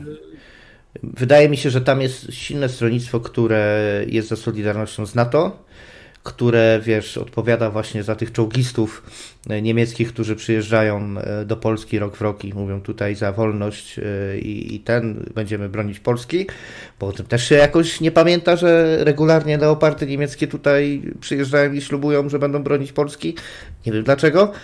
E, I co jest nie do pomyślenia swoją drogą, też jakiś jeden zachodni analityk, którego nie pamiętam, mm, który omawiał też wnioski, na które się wielokrotnie powołuje z CIA World Factbooka, dlaczego Rosja akurat teraz zaatakowała, powiedział, że dla, dla niego jest niesamowite, że on w ogóle mówi coś takiego, że kluczem jest to, czy Niemcy będą bronili Polski, albo że Niemcy bronią Polski. No, no, no taka jest prawda, nie? Niestety, nie? No to... Wiesz, Prawda jest taka, że jeśli Polacy się sami nie obronią, nikt nas nie obroni. Tak, tylko że wiesz, już jest sporo już jest sporo wojska na granicy. Jeżeli zaatakujesz granicę, masz kasus belli z wieloma krajami, niezależnie od artykułu 5. To jest pierwsza sprawa. Druga sprawa, ja tutaj też się zgodnie z kolei z Michałem Chmielarzem Welchmielem zgodzę, że niekoniecznie dobrym pomysłem jest to, żeby trzymać tyle pancernego wojska blisko granicy, bo ono jest podatne na ostrzał artylerii. Co potrafi zrobić artyleria z wojskiem pancernym? Jeszcze raz Ukraina, ale nie z tej strony, z której myślicie. Otóż Ukraina y, ma nawet stare chałbice samobieżne Akacja, mm, które są wyposażone w amunicję kierowaną. E, ona ma jakąś taką dziwną nazwę. Y, jak to się nazywa? E, zaraz wam to znajdę. Mm, w każdym razie posiadają kierowaną artylerię, y, kierowane pociski artyleryjskie, które y, są sterowane, celowane albo przez żołnierza laserem, albo są celowane y, dronem. I możecie zobaczyć takie nagrania. Na laser. Tak, na laser, dokładnie. Że jedzie sobie koruna rosyjska i nagle pierwszy i ostatni dostaje szlaga. Nie widać w ogóle wyziewu rakiety, nic takiego, nie? To nie jest Bayraktar. To jest inny dron. To jest tup, tup. I po kolei ciach, ciach, ciach, ciach, ciach następny, nie? I są po prostu zsiekani artylerią. No, więc Słuchaj. o tym będzie kiedyś więcej, o artylerii. Zrobimy też y, opis właśnie artylerii. Y, będzie jeszcze też o samolotach, też y, z, z Jackiem i myślę, że o dronach też porozmawiamy i tym razem z doktorem Jackiem, y, bo to też nie będzie chyba żadną tajemnicą, że jest troszeczkę specjalistą w kwestii, e, w kwestii dronów. Myślę, że myślę, że do naszych wypowiedzi na temat Ukrainy powinniśmy dodać e, może to, natomiast, że to, że Ukraińcy tak bardzo się stawiają i jak się stawiają, to, że rosyjski, e, rosyjskie uderzenie zostało przyhamowane, dużo ma do znaczenia trudne warunki pogodowe, które są w tej chwili przy Morzu Czarnym to, że w tej chwili Ukraina jest e, dosyć dobrze przygotowana i okopana. To, co powiedziałeś wcześniej, e, jakby nie zgodziłeś się z Nawalem i z e, osobami, które wypowiadają się w, w internetach o wojnie pozycyjnej, jednak Ukraina jest okopana, jest przygotowana na wojnę pozycyjną. E, w tej chwili e, wszystkie obiekty cywilne, które są atakowane, e, nadal uważam, że atakowane są tylko i wyłącznie dlatego, żeby złamać społeczeństwo, żeby złamać opór społeczeństwa. To widać nawet na Facebooku, widać to, co powiedziałeś w mediach, że z frontu możemy sobie komóreczką nagrać film. I to w tej chwili e, bardzo szybko, bardzo łatwo jest podchwytywane przez jakiekolwiek media. Natomiast e, wszystkie te emocjonalne wypowiedzi e, pokazują nam o tym, jak Ukraińcy podchodzą z zemstą, z, są bezlitosni, bezlitośni dla Rosjan. Cała ta retoryka, która jest prowadzona przez Rosję, jest złamana i uważam, że ten e, konflikt, który tak bardzo w tej chwili jest krwawy, e, bardzo mm, złamał rosyjskie natarcie. Nie, Rosjanie nie byli przygotowani na to, co się dzieje i e, z ciekawością, jeśli to źle nie zabrzmi, patrzę na to, co się w tej chwili wydarzy na froncie? Myślę, że każdy patrzy z ciekawością. Myślę, że nie wiem, nie wiem, wiesz, y, to co wypowiadają, yy, mówią medialne osoby w Polsce, należy słuchać, należy patrzeć na to, ale do końca nie wiemy, jak to się wydarzy i wiesz, dzisiaj na przykład moja mama zadzwoniła do mnie w trakcie dnia i powiedziała, że słyszała wywiad e, gdzieś w telewizji o tym, że e, Putin e, będzie, jest gotowy na walkę z Zachodem, e, jest gotowy, żeby użyć broni chemicznej, broni gazowej. I za Pokana dzwoniła do mnie i nie wiedziałem, jak mam jej pomóc, oprócz tego, że prosiłem, żeby wyłączyła telewizję, ponieważ mm, całe, cały stres, który przynosi na rodzinę, który, w którym ona żyje, nic nie da, ponieważ nie mamy na to wpływu i medialne doniesienia tylko i wyłącznie podniecają e, nas wszystkich E, zamiast rzetelnie pokazywać e, fakty. Teraz już rozumiesz, dlaczego przed audycją ci powiedziałem, że nie popieram siania paniki i defetyzmu? Oczywiście, że tak. E, jestem jakby tego może nie dowodem, natomiast podałem wam przykład tego, że moja własna mama dzwoni i słyszy to, co się dzieje w mediach, Polsat czy TVN, czy ktoś coś mówi i, i ona, i ona i martwiąc się o, o rodzinę, już widzi ataki chemiczne, już wojnę z Zachodem i wiesz, jakby nie wiem, co mam jej powiedzieć, aby ją uspokoić. Nie wiem, jak mam się odnieść do tego. Tracę, tracę argumenty.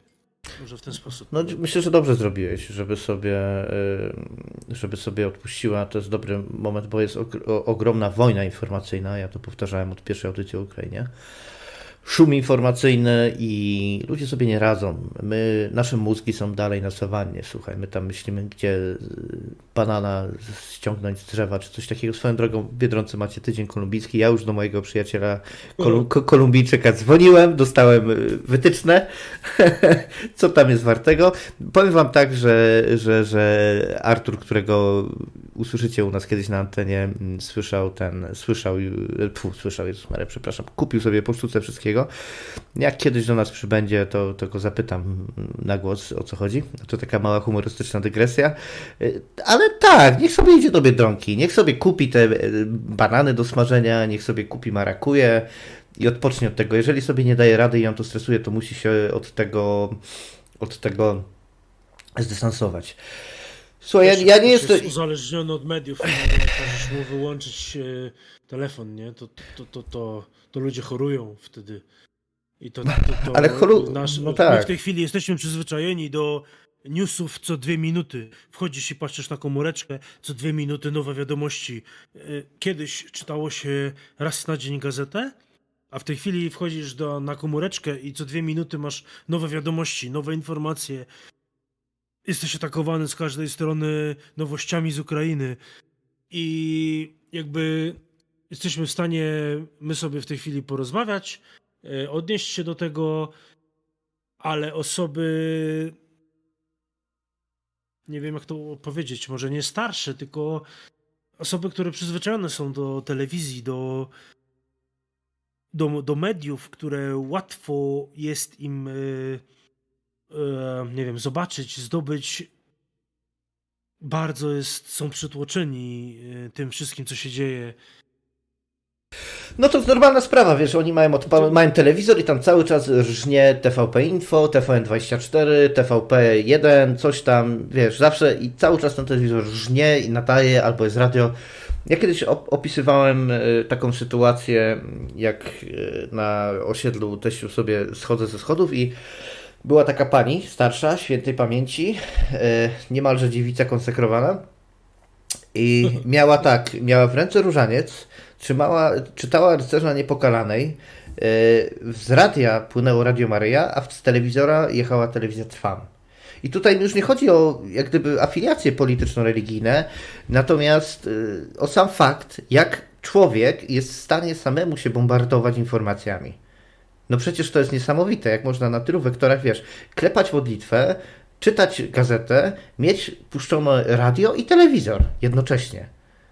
Niesamowite. Wiesz, tylko z drugiej strony czemu mielibyśmy się dziwić, jak e, tak bardzo wszyscy się boją tego, co się wydarzy. Spójrz na kolejki, które w tej chwili jest to kolejny temat, który, jeśli pozwolisz, chciałbym poruszyć. E, Proszę bardzo. E, bardzo duże od dwóch tygodni, od trzech tygodni, od momentu, kiedy się dzieje całe to gówno, e, bardzo duże kolejki są dla osób, które chciałyby sobie wyrobić paszport, które by chciały wyrobić sobie dowód osobisty. To, co się w tej chwili dzieje pod urzędem paszport, urzędem, ja mieszkam w województwie warmińsko-mazurskim i mhm. również sytuacja mnie dotyczy, bo chciałbym sobie wyrobić paszport i dzwoniłem do urzędu, w tej chwili wiesz co, nie chcę e, dać fake info marszałkowskiego, czy urzędu, który zajmuje się wy, wydala, e, wydawaniem paszportów, obsługą paszportową. W tej chwili ludzie zbierają się o pierwszej, drugiej w nocy, ponieważ o 8 rano jest otwarty urząd i to nawet nie urząd, a jest otwarty kolejkomat, takie urządzenie do tego, że wchodzisz i guziczek wciskasz i ci daje numer i, i dopiero o 8 rano jest kolejka tworzona ludzi.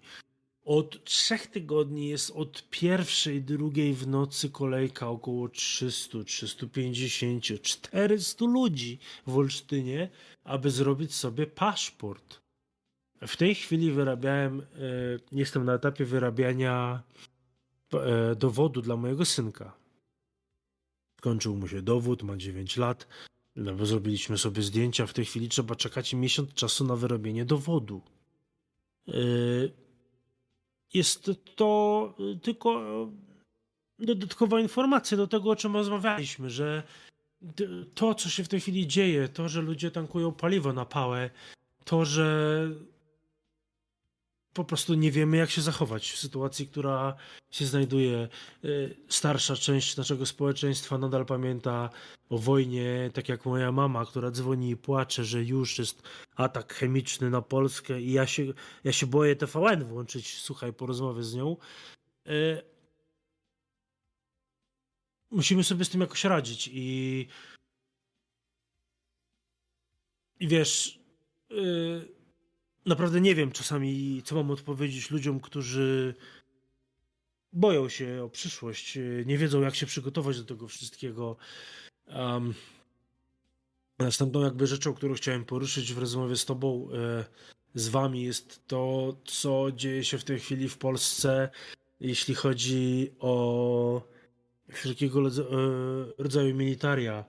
E, jakby jestem czynną osobą z racji na zainteresowania e, w strzelectwie, w, e, w strzelectwie praktyczno-obronnym, widzę od, e, umówmy się, miesiąca czasu, od momentu, kiedy się dzieje to całe gówno na Ukrainie, wszystkie, wszystkie sklepy w tej chwili, które się zajmują militariami w Polsce, mają najlepsze, najlepszy okres, jaki tylko się może dziać. Na wszelkich forach internetowych, na Facebooku, na wszelkich dyskusjach internetowych zaczęły być bardzo popularne tematy o e, obronie dla cywili, o e,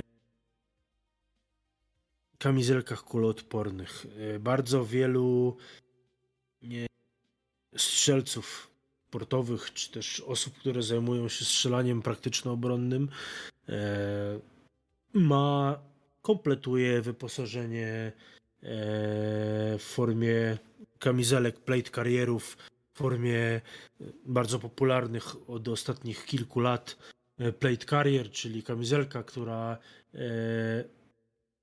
jest nośnikiem płyt, ok? Plate carrier.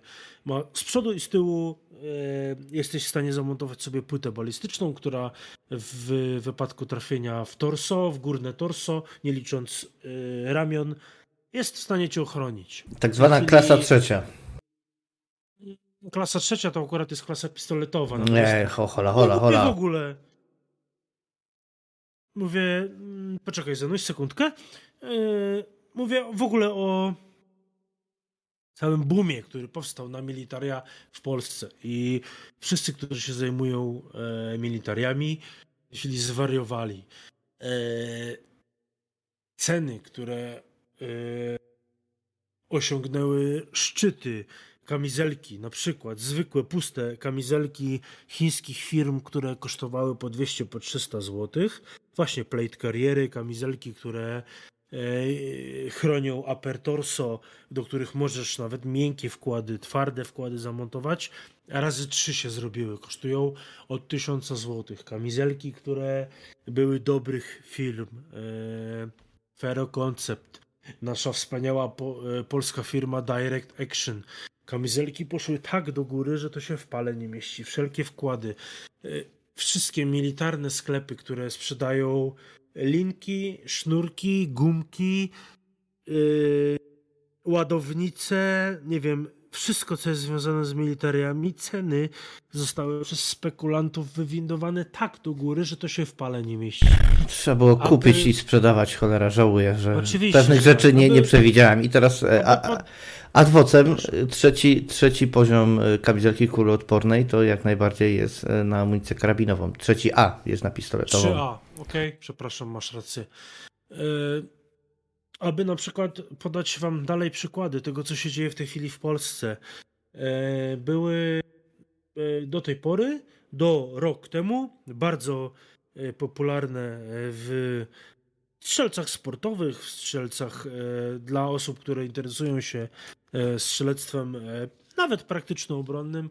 Bardzo popularne były wszelkiego rodzaju odmiany mm, kołaszków. AK, AKMS, AKM-y, E, rosyjskie sajgi, e, wszelkiego rodzaju karabinki, które strzelały e, pociskami 7,62 na 39. W tej chwili, od miesiąca czasu, amunicja, gdzie na przykład pół roku temu można było kupić konserwy z amunicją, amunicję o złoty 20, złoty 30. Rok temu było po złotówce. W tej chwili amunicja do popularnego, zwykłego kałaszka poszła powyżej 4 zł. Wszędzie, nie tylko w Polsce. To jest. Okay. No, no, no, to e, prawda. Amunicja, która jest amunicją pistoletową. Najbardziej znana na całym świecie i popularna amunicja 9 mm, 9,19 do pistoletu. Rok temu kupowałem, czy ja, czy była możliwość kupienia w Polsce najtańszej, najgorszej, najzwyklejszej, najgówniańszej amunicji. Umówmy się od 60 groszy za kuleczkę. W chwili najgorsza ta sama amunicja, o której mówię, jest od złoty 50, złoty 60 w górę, czyli amunicja poszła trzy razy do góry. Jeżeli mówimy o amunicji na przykład do e, pistoletu, amunicji do obrony cywilnej, amunicji, która e, jest przystosowana do obrony e, osób, amunicja, która zostaje w celu, amunicja, która otwiera się przy trafieniu, amunicja, która nie przelatuje dalej po trafieniu w cel, czyli amunicja, umówmy się, specjalna do obrony faktyczna taka amunicja, którą powinno się użytkować, jeżeli nie chcesz skrzywdzić osób z zewnątrz, w tej chwili amunicja zaczyna się od 10 zł w górę. I za jedną kulę. E, poszły ceny tak do góry, że wszelkiego rodzaju osoby cywilne zwariowały na ten temat. I akurat jestem, jestem jakby e, mocno na bieżąco w tym, ponieważ e, raz, że jestem sędzią sportowym, dwa, że zajmuję się strzelaniem praktyczno-obronnym. E, mam na bieżąco kontakt e, z całym tym środowiskiem i, i to, co się w tej chwili dzieje w Polsce, to jest spekulanci tak podnieśli ceny do góry, że zaczyna w tej chwili być mocnym, mocnym problemem ćwiczenie, organizowanie jakichkolwiek strzelań, czy szkolenie się w, wiesz, w obronie, o, w ten sposób może powiem. Okay. Witam serdecznie. Witam, witam, witam. Z czym dzwonisz? Tak, skoro już tutaj został poruszony temat związany z różnego rodzaju zakupami, to też taka jedna ciekawostka, która mi się odbiła gdzieś na Facebooku, na jakimś profilu związanym e, ze służbami policyjnymi albo medycznymi. W tym momencie już nie pamiętam, że na Allegro zaczęły się pojawiać strasznie drogie stazy, e, takie najgorsze chińskie byle gówno w cenie, e, w cenie profesjonalnych staz. No i to faktycznie idzie. Tak samo z drugiej strony można sobie kupić płyn Lugola z mniej więcej i dziesięciokrotną przebitką, e, bo ludzie gdzieś w jakiś sposób też próbują się e, przygotować. Także może chciałbym tutaj zarzucić ciekawy temat, ciekawy wątek. E, pytanie, jeżeli ktoś się do tej pory nie przygotował, a chciałby się choć trochę przygotować, to co zrobić, w co się zaopatrzyć w, takich, w takiej sytuacji, gdzie wszędzie wokół nas, gdzie wszędzie wokół nas tak naprawdę są spekulanci, hieny i skalperzy. Halo, halo, tu Wumba, jesteś? Jestem oczywiście. E, myślałem, że odniesiesz się pierwszy. E, cześć potrzeba. E, nie wiem, co mam odpowiedzieć na twoje pytanie, żeby być szczerym i nie siać paniki. Mm, czas.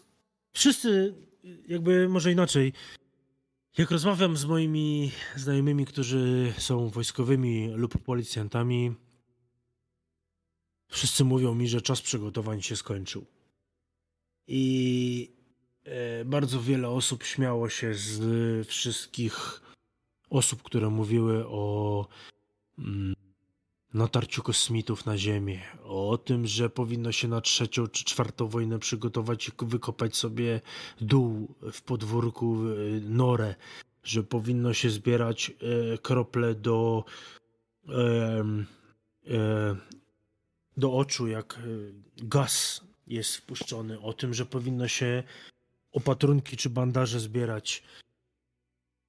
Co by nie mówić, te osoby miały rację. Może nie ze względu na atak kosmitów lub mm, trzecią wojnę światową, natomiast y, właśnie takich pieprzonych spekulantów, czy to coś w tej chwili dzieje na giełdzie, y, na, na rynku militariów, może to w ten sposób powiem.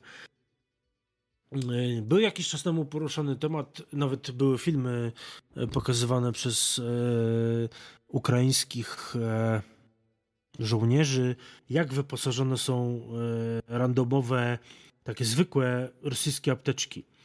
I w takich e, zwykłych, prostych rosyjskich apteczkach jest, e, e, jeżeli Ukraińcy łapali żołnierzy i sprawdzali ich wyposażenie, zabrali im broń, amunicję, stratatata, ale też były pokazane wyposażenie. Oprócz tego, że mieli gówniane wyposażenie w formie mundurów, nie wiem, kamizelek, każdy z nich, albo większość z nich miała apteczki. I w tych apteczkach rosyjskich były właśnie taka gówniana staza, o których mówił Potrzeba, czyli gumka z... Jak idziesz na pobranie krwi i pani ci taką gumkę zakłada na rękę, która się sama zaciska, to jest dobre przy pobraniu krwi, bo ci żyły wychodzą. Natomiast całkowicie nie nadaje się to do zablokowania krwawienia e, na ręku, na nodze.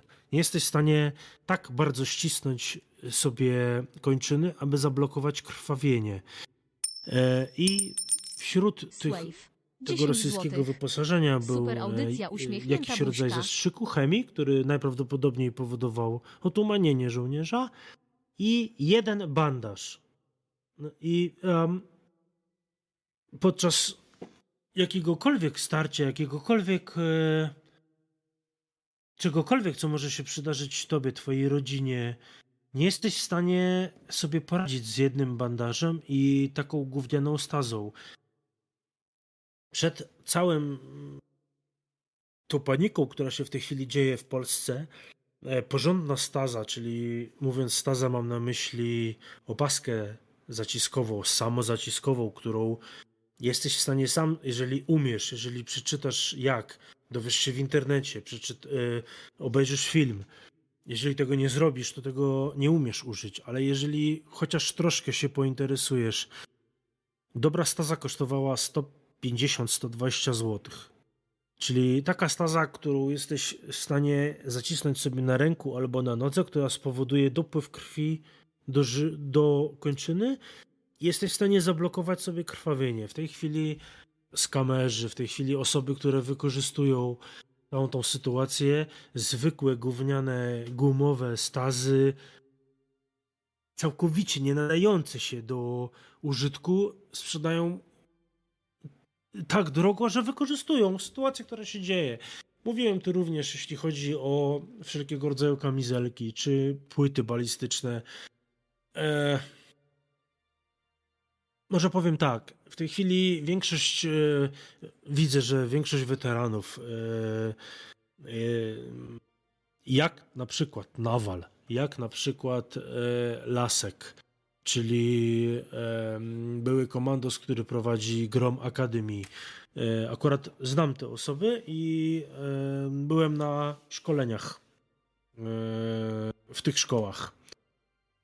Są to szkoły, które w tej chwili bardzo fajne prowadzą szkolenia dotyczące obrony cywilnej, obrony w formie tego, jak zwykła, prosta osoba może poradzić sobie e, medycznie, może poradzić sobie w obronie swojej rodziny. 12 Uważam, zł, że 88 groszy. To, Odsłucham za dwa tygodnie mówiłem, nawet mrugająca jak, okiem. E, rozmawiałem z krawcem w nocnym radiu, czy nawet jak rozmawiałem z Zenusiem prywatnie, uważam, że przed jakimkolwiek zakupem broni, przed jakimkolwiek zakupem środków medycznych, najpierw należy dowiedzieć się, jak ich używać.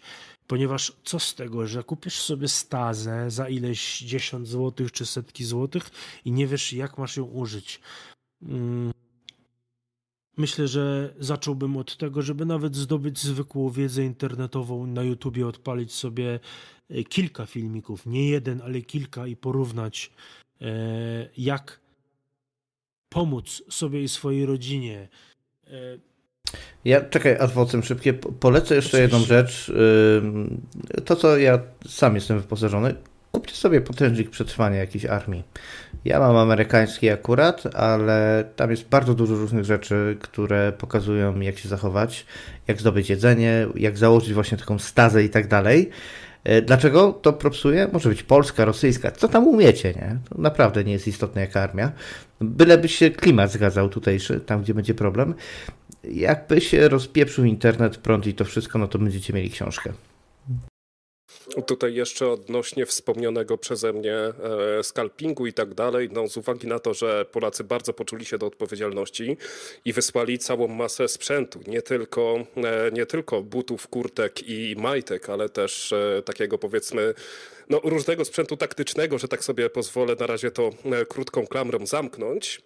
Natomiast sam widziałem, że w pierwszym, w pierwszym tygodniu, wróć się, jak wojna rozpoczęła się w tłusty czwartek, to w następnym, w następny poniedziałek rano w Lidlu były dostępne e, lornetki noktowizory, tylko tutaj też oczywiście nie jest, jaka, jaka ich jest jakość. Tutaj od siebie dodam, że e, mój dawny team paintballowy, którego średnia wieku w tym momencie wynosi jakieś e, 40 parę pod 50 lat, e, te, też się wzięliśmy do kupy i trochę mieliśmy tam, nie wiem, siatek maskujących, e, trochę nigdzie niewykorzystywane, niewykorzystanej kordury, jakieś właśnie e, osprzęty i tak dalej, cuda na kiju. Nie, był, nie jest to oczywiście klasa militarna, natomiast jest to oczywiście e, powiedzmy o klasę wyżej niż e, to, co jest dostępne, e, to, co jest dostępne w Lidlu. Więc wydaje mi się, że tutaj też nie tylko skalperzy, którzy, którzy sobie działają gdzieś właśnie na Allegro i próbują wykorzystać, pojechać na tym, również sieci marketów, no właśnie tutaj ten Lidl, który sprzedawał niby jakieś super lornetki za 100 zł. No pytanie, czy to w warunkach trudnych się przyda, czy to wytrzyma, nie wiem, uderzenie uderzenie, czy kiedy ktoś się przewróci i mu ta lornetka upadnie, bo takie rzeczy będą się zdarzały. E, czy wysyłanie, czy kupowanie takiego sprzętu i wysyłanie e, miałoby zwyczajnie, e, miałoby zwyczajnie sens? E, także tutaj, no niestety, no chytrzy, chytrzy e, kupcy zwęszyli interes i tutaj zaczęli w jakiś dziwny sposób, e, w dziwny sposób działać. Ale w sumie to, co powiedziałeś, tak, czyli że jeżeli ktoś się nie przygotował wcześniej, czy nawet biorąc pod uwagę, nie wiem, zwykłe trzymanie, pilnowanie się tego, żeby mieć zawsze zatankowany samochód, a nie na chepcika w, w tłusty czwartek wieczorem stać w kolejce na stację benzynową, żeby zalać sobie olej napędowy, za 10 albo 15 litrów, 15 zł za litr, no to jest to w dalszym ciągu pewna gra psychologiczna, na którym każdy, każdy traci.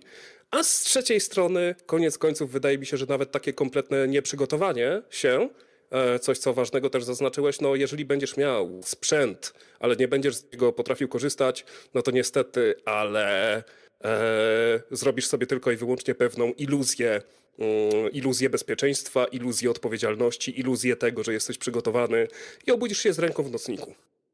Ja też polecam. Tak jest, bez wątpienia. Natomiast y, jeszcze tylko powiem tyle, że dobrze y, mieć paliwo. I nie mam na myśli tylko i wyłącznie benzyny.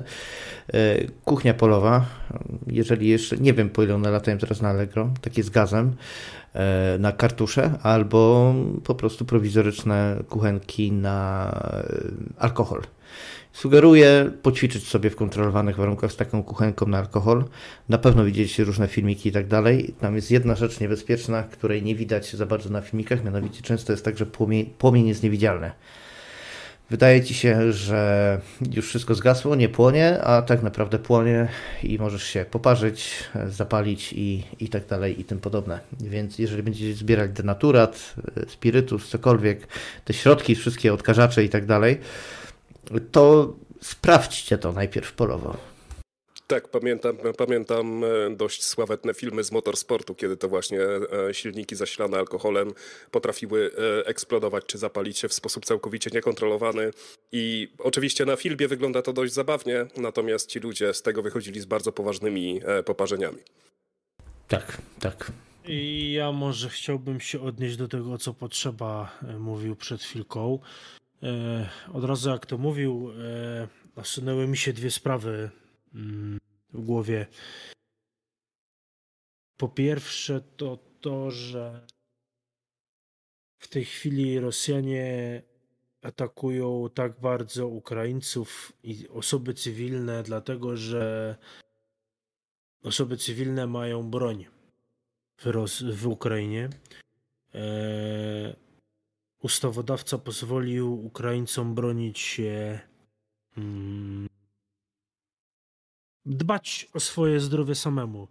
Każdy, kto swoje rodziny, każdy, kto mógł mieć broń i kto ma broń, mm, osoby cywilne mogą e, bronić siebie i swoich rodzin.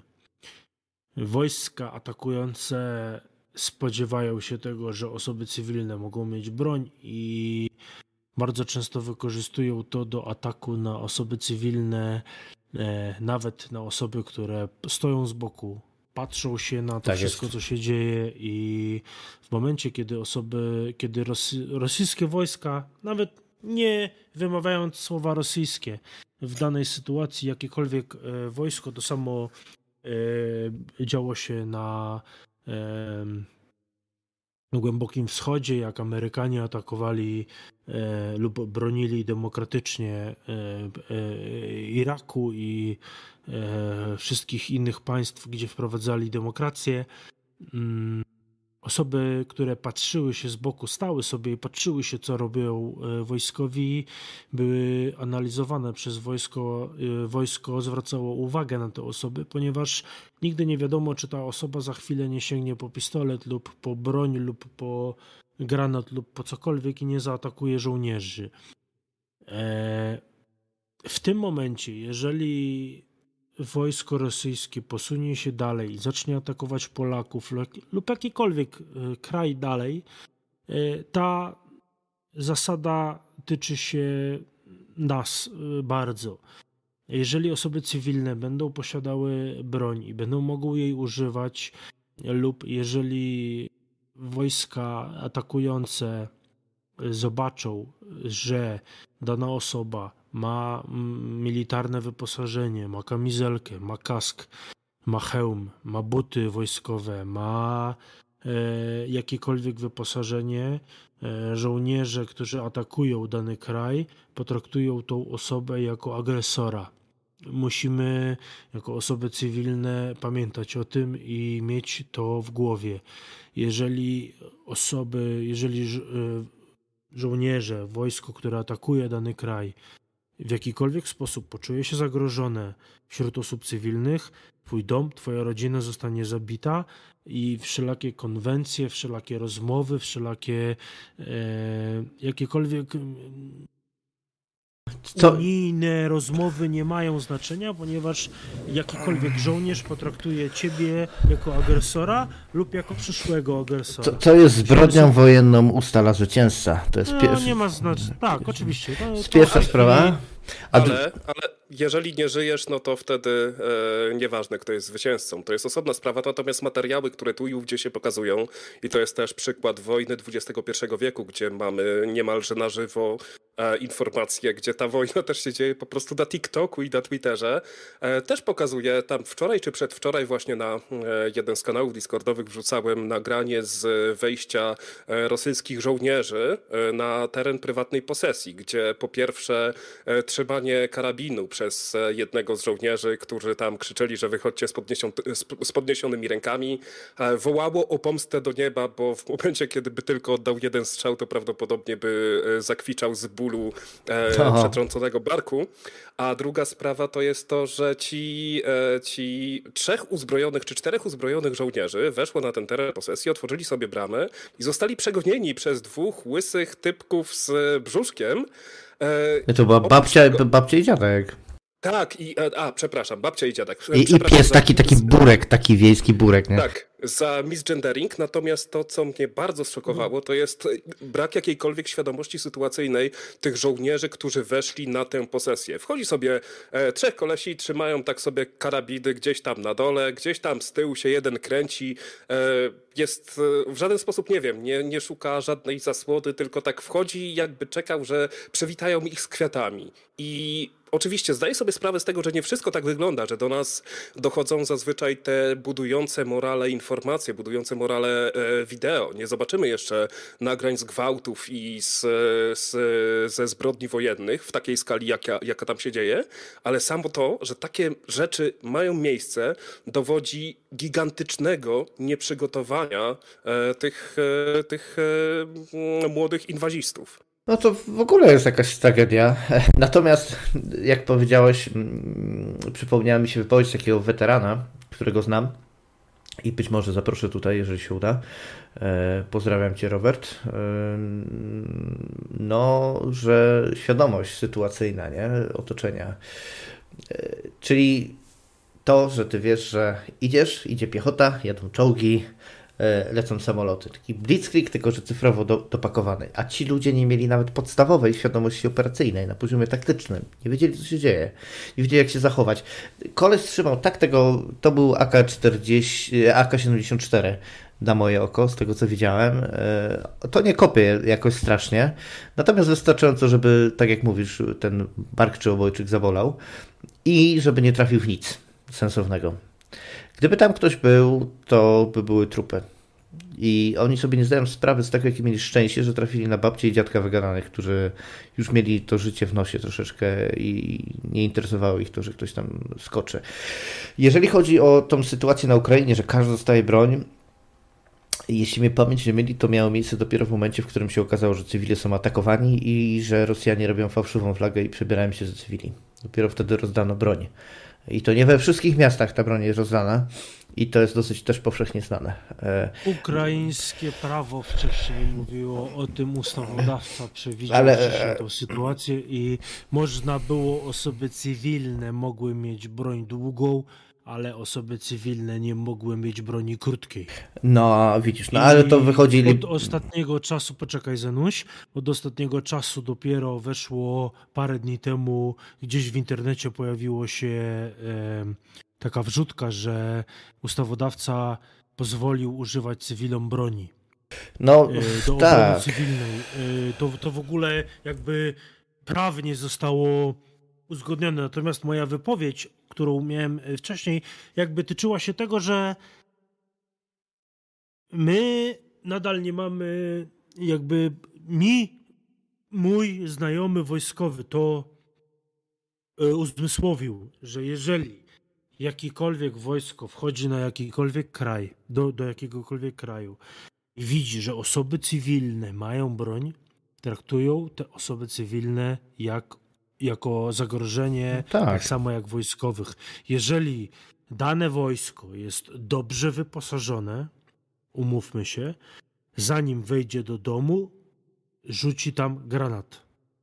Oczywiście. W, w domu lub w piwnicy, w której się ukrywasz ze swoją żoną i dwójkiem dzieci, najpierw wpada tam granat, granat wybucha i dopiero potem wpada tam dwójka czy trójka żołnierzy i czyszczą pomieszczenie. Tak to powinno wyglądać. Natomiast jak to jest w rzeczywistości, pokazuje to przykład babci i dziadka, o którym rozmawialiście. E, natomiast nadal chciałbym uzmysłowić wszystkim, którzy słuchają naszej rozmowy, tego, że jakiekolwiek przygotowania się do starć i konfliktów międzynarodowych y, dla osób cywilnych sprawiają ogromne zagrożenie i najpierw w takich y, konfliktach regularne wojsko ma udział, dopiero później obrona cywilna i wszelkiego rodzaju bojówki wchodzą w grę. E, i chciałbym, żeby każdy, kto słucha naszych rozmów, miał na końcu głowy, pam pamiętał o tym, że jeżeli jakikolwiek wojskowy z z żołnierzy, którzy będą atakowali twoją rodzinę, zobaczy, że możesz zagrozić mu, najpierw będzie strzelał, dopiero potem będzie pytał, rozmawiał, obrabowywał ci dom i cokolwiek robił, ale najpierw będzie strzelał. I, i chcia, chciałbym, żeby każdy o tym pamiętał, że to nie jest y, konwencje i wszelkiego rodzaju zapiski są gównowarte, nie? Tak, oczywiście, jak przychodzi co do czego, to zacytuję oczywiście. tutaj Nawala. Y, wojna śmierdzi. Wojna śmierdzi spaloną ropą i, ludzkimi, i ludzkimi zwłokami. Tak.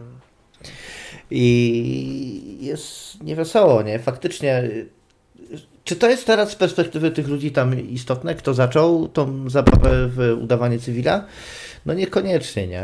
E, I taka babcia i dziadek to faktycznie wyglądają jak cywile i nie będą mieli problemu, ale jeżeli ty w świecie, w, wiesz, w kwiecie wieku wyskoczysz, to może być różnie. A ja tak tylko ostatnie słowo, e, żegnając się już, przypominam, że można dzwonić i dzięki za fenomenalną audycję. Trzymajcie się, pozdrowka, cześć. Również dziękuję. Tak, jak najbardziej można dzwonić. E, ty, tytuł tutaj jest dosyć e, taki jasny. Nie, nie wszyscy go biorą na poważnie, ale tak jest. Jedziemy na żywo, jedziemy na mastershocie. Tym się różnimy od większości, większości mm, tego typu podcastów. A na wideo macie właśnie od potrzeby mm, tego delikwenta, który się do tej chatynki dziadków wbijał. No, nie jest to może jakieś perfekcyjne ujęcie, ale natomiast widać, że no, nie trzyma chłopak tej broni tak jak trzeba. To jest w ogóle chyba jakaś podstawa. Pierwsza rzecz, którą cię uczą na, na, na tym, na, na strzelnicy, to jak trzymać broń on to trzyma jakoś tak z dupy kompletnie, no. To dramat, Pierwsza dramat. rzecz, jaką powinieneś się nauczyć, to jest to, żeby skulić się jak najbardziej, żeby żebyś jak najmniej zajmował powierzchni. A tu gość sobie wchodzi z kałaszkiem na grubo w ogóle przez bramę, więc y, nie wiem nawet jak to skomentować. No, to, to, to, to jest dramat. poruszyć następny temat? Proszę bardzo. Panie Zenonie. Proszę bardzo. Chciałbym poruszyć temat, o którym jakiś czas temu słyszałem w mediach, a mianowicie o tym, że polski rząd i politycy rozmawiają o tym, że myśliwi oraz osoby, które zajmują się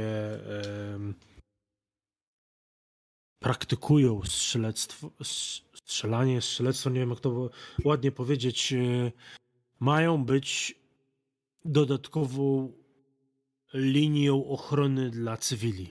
Czy no, słyszałeś o czymś takim? Nie słyszałem o tym, natomiast pachnie mi to Ukrainą, bo tam też były osobne, osobne instrukcje dla takich osób. Szczególnie dla myśliwych, nie? Jak się mają coraz zachować. więcej na forach internetowych, coraz więcej na e, specjalistycznych grupach. Czytam sobie o tym, że myśliwi oraz osoby, które zajmują się strzelaniem praktyczno-obronnym, o sportowcach, e, gdzie najłatwiej w tej chwili w Polsce zdobyć pozwolenie na broń jest być sportowcem.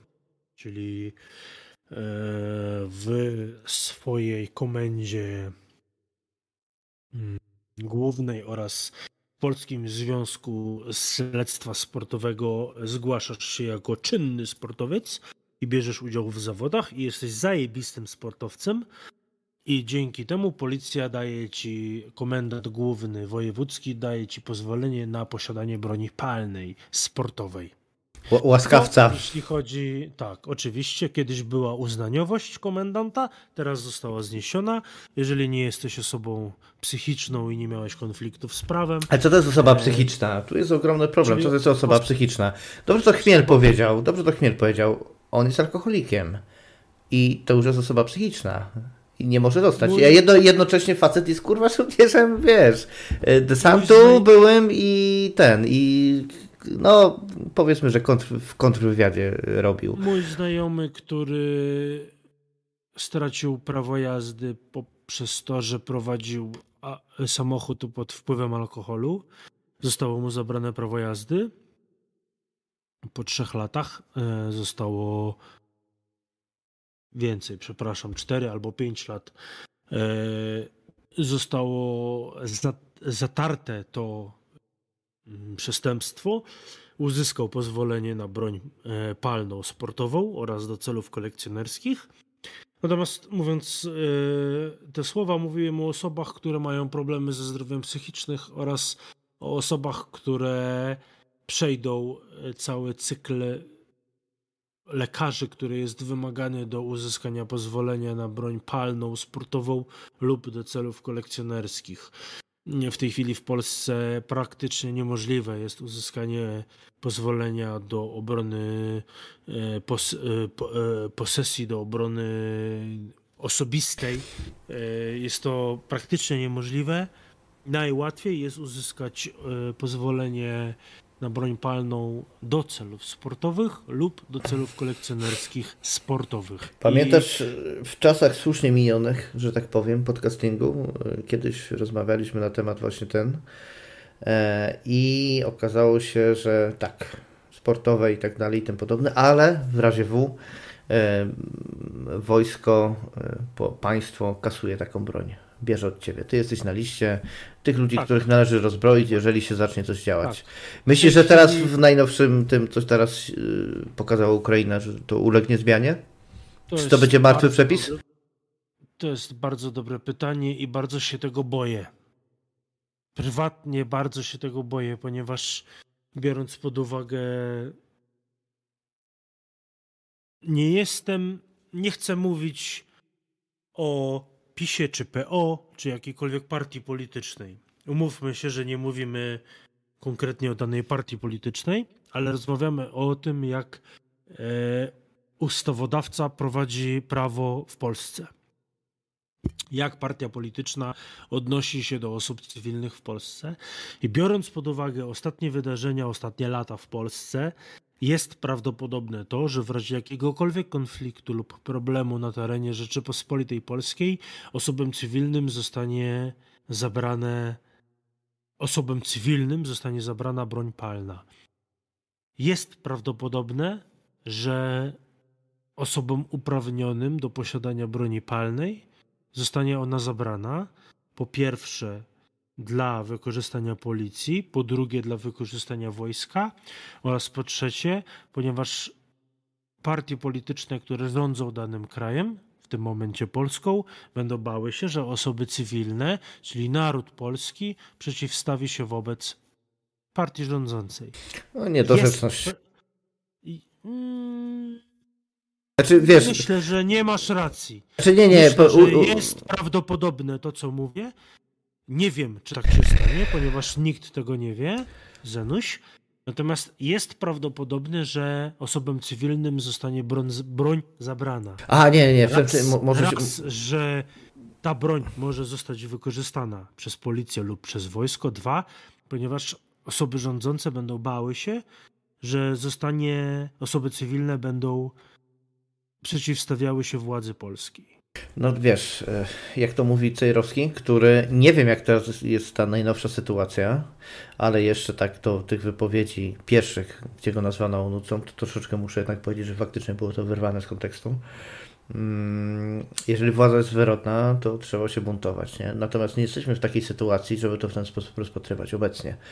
E, ja mówię o możliwościach. Ta, nie o tym, słuchaj, praktycznie, praktycznie niestety trzeba PiSowi oddać, że jest najbardziej liberalny, jeżeli chodzi o dostęp do broni i użycie broni ze wszystkich władz, które mieliśmy po 1989 roku. To, nie. nie a jak nie, to nie? Oczywiście, nie, że tak. Nie, oczywiście, że nie. Słucham Nie zmieniło się prawo od 8 lat do posiadania broni. Ale chodzi, ale chodzi o orzecznictwo. Chodzi o orzecznictwo. I...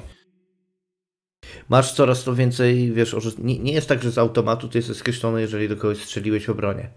To jest kiedy... tak, Zenuś, jest pieprzenie. No, no to dobra, po, po, powiedz jak to widzisz. Powiedz. Jako osoba cywilna, jeśli jako osoba cywilna zwykły człowiek, użyjesz broni palnej w samoobronie siebie lub swojej rodziny, masz przepierdolone. Ja, jak to powiedział, jak, jak, to na mojej strzelnicy, Nie. jak to na mojej strzelnicy powiedział e, szefu. Lepiej zabić I, niż i, uszkodzić. Tak, i, i, idziesz do ula, nie? Idziesz do ula, chłopie, nie? Koniec. Tak to wygląda Każdy, niestety. kto zajmuje się Dalej. bronią Ale wiesz, w Polsce ma takie zdanie i to ci powie. To nie jest mój wymysł. Ale Niestety PiS nic nie zmienił w, tym, w tej kwestii. Nadal, jeżeli jako osoba cywilna ja jestem osobą kryształową, nie mam żadnych problemów z prawem. Przeszedłem lekarza rodzinnego, e, psychiatrę, psychologa, lekarza sportowego, lekarza ogólnego. Jestem, jestem, jestem osobą kryształową, jeśli chodzi o prawo. Nie mam długów, nie mam problemów jakichkolwiek pod względem prawa. Jeśli w moim prywatnym, osobistym domu. Wejdzie do mnie złodziej lub osoba, która chce skrzywdzić moją rodzinę i ja użyję broni palnej. W celu obrony mojej rodziny, pierwsze co, zostanie mi zabrane pozwolenie na broń palną, ja pójdę do aresztu i zostanę, zostanie wobec mnie wszczęte postępowanie z jakiej, ze wszystkich możliwych stron i dopiero później, po jakimś czasie, zostanę być może oczyszczony z, z zarzutów ob, y, użycia broni palnej, rozumiesz? No to może. Nie ma dalej obrony miru domowego, nie ma dalej czegoś, co jest obroną swojej rodziny. To nie ma tego w Polsce. Wiesz co, orzecznictwo się troszeczkę poprawia, troszeczkę. I, ale to, i to są naciski Ziobry, ale ja nie będę tutaj robił agitacji, bo nie są ludzie, których jakoś e, szanuję politycznie. Niemniej jednak jest tylko odrobinę lepiej, ale tak jak mówisz, to ta obrona miru domowego powinna być. Ale wróćmy może Nadal... na Ukrainę, wróćmy na Ukrainę, bo to jest temat, który mam nadzieję, że jak się czasy uspokoją, to poruszymy, poruszymy na spokojnie. Wróćmy na Ukrainę. Tutaj faktycznie jest problem z tym, że cywile zostali uzbrojeni. E, jak gdyby no, mleko się roznało. Nie ma sensu drążyć, e, z której strony to wynika. Powiedz mi, bo mm, jakąś krytykę ja z kolei podjąłem tego wszystkiego, mianowicie jest tam przymusowy pobór. Ludzie, jeżeli mieli tego pecha, że mają takie, a nie inne gonady, to nie mogą uciekać. I już się pojawiło, nawet w Lwowie, problem taki, że te chłopy mają obowiązek wracać, nie mogą uciekać, ale brakuje broni. Brakuje łopat nawet do cholery jasnej, żeby ci, ci ludzie kopali okopy, nie? Jaki jest sens swoim zdaniem w, w takiej sytuacji na Hama wszystkich zatrzymywać, bo mają ding-donga między nogami, kiedy nie jesteś w stanie im dać broni i narzędzi, żeby cokolwiek zrobili konstruktywnego? Myślę, jak odnieść się do Twojej wypowiedzi. Eee... Nie wiem. Zenku, nie wiem. Nie wiem, czy jakiś wojskowy jest w stanie odpowiedzieć na to pytanie sensownie, oprócz tego, że jest kolejna osoba do walki za Ukrainę. No pytanie, czy wiesz, czy nie, nie, nie dochodzimy do sytuacji takiej, że mm, mamy, wiesz, wiesz wroga u bram, nie? Że jeden ma magazynek, drugi ma karabin, trzeci ma, kurde, flagę. Kiedyś mówiło się o tym, że dawne rosy rosyjskie, sowieckie wojny polegały na tym, że jednemu dawało się karabin, drugiemu dawało się magazynek i szło się w pole, w bój I ten, kto zdobył broń, to zdobył broń. Ten, kto zdobył magazynek, zdobył magazynek. Natomiast w dzisiejszym świecie naprawdę nie wiem, Zenku, jak mam się odejść, y, odnieść do tego pytania. Nadal. Yy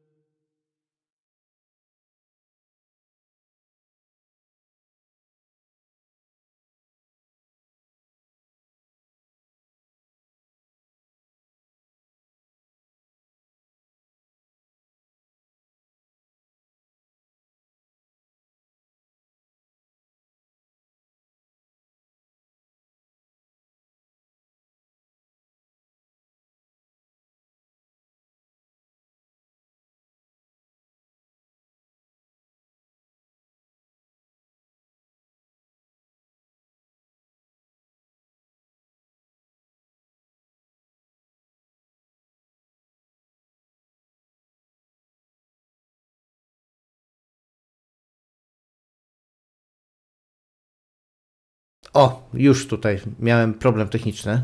Klasyczny OBS mi się nie, nie odciszył, więc jadę jeszcze raz. Jedna piąta armii ukraińskiej y, to kobiety. Mm, okej, okay, tutaj potrzeba napisał, spoko. Natomiast na jakich y, polach one walczą, nie? Czy to są panie snajperki, czy to są ludzie jacyś tacy, którzy są w stanie um, siedzieć w logistyce? Y, jak to wygląda w praktyce? Bo taka lekka piechota, gdzie są panie, to raz, że miałaby problem z walką bezpośrednią, mm, no bo kobiety są statystycznie 40%, 60% słabsze od mężczyzn y, i to robi różnicę, niestety. No, to wynika z hormonów i, i, i tyle. Mm, to raz, dwa, y, to jest ten mniejszy problem, bo jednak technika daje nam, wiesz, jak to było? Samuel Colt, e, tfu, Bóg stworzył ludzi, ale Samuel Colt uczynił ich równymi. I no. Ja, ja wiesz, mogę odnieść się do Twoich słów. E, Nie, ale wiesz, kontekście... ona będzie gwałcona, taka kobieta, jak ją chwycą. Wiesz, chłopaków to im zagrożą, że ich wykastrują. Niektórych wykastrują w Donbasie, tak robili, owszem, nie, czy coś, ale ta kobieta to przecież takie piekło, że głowa mała, nie?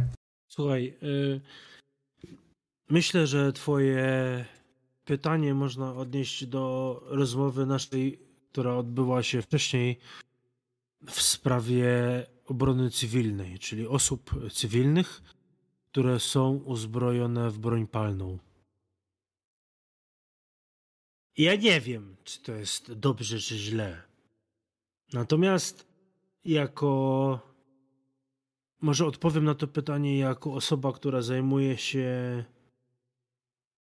mm, bronią. To jest raz, a dwa jako zwykły facet, który ma e, dziewczynę i synka. I powiem ci tak.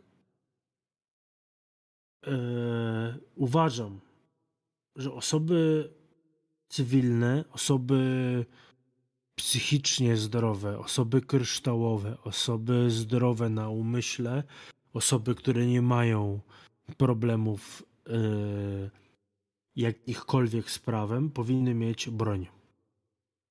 Jestem za dostępem otwartym do broni dla osób cywilnych.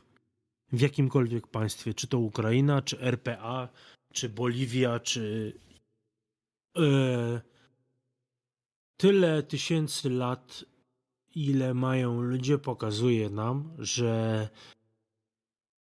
ludzie powinni umieć bronić się sami. Jeśli ty, jako facet, ty jako kobieta, ty jako rodzina nie potrafisz obronić się sam, jest bardzo małe prawdopodobieństwo, że wojsko lub policja obroni twoją rodzinę. A to w ogóle ta cała sytuacja w Ukrainie to pokazuje, od prawda? Tego... Że wa warto pomagać komuś, kto sam sobie potrafi pomóc. Od tego, zale... od, tego zaczy... Y, od tego zacząłbym swoją wypowiedź.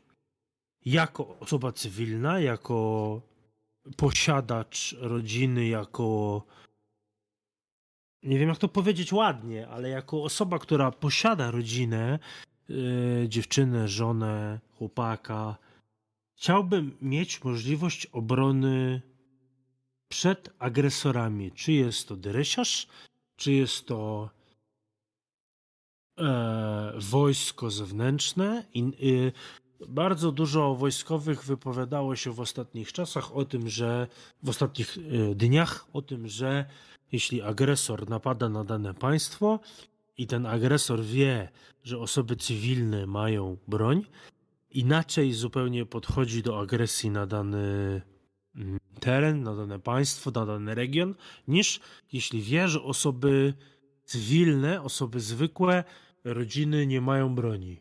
Jest różnica w podejściu agresora do zajmowania danego terenu.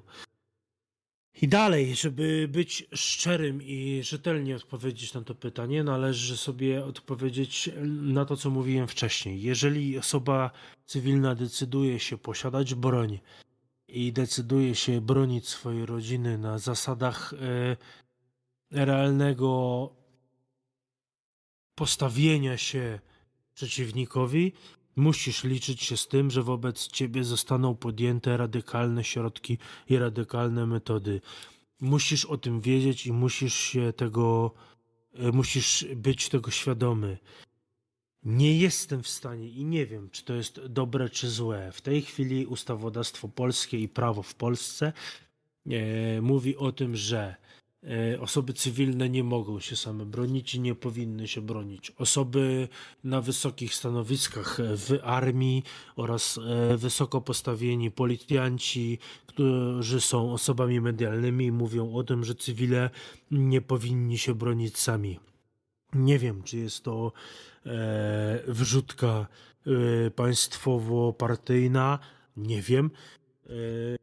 Ja do tego odnoszę się jako osoba cywilna i osoba, która ma e, partnerkę i ma mojego synka, wspaniałego chłopczyka dziewięcioletniego.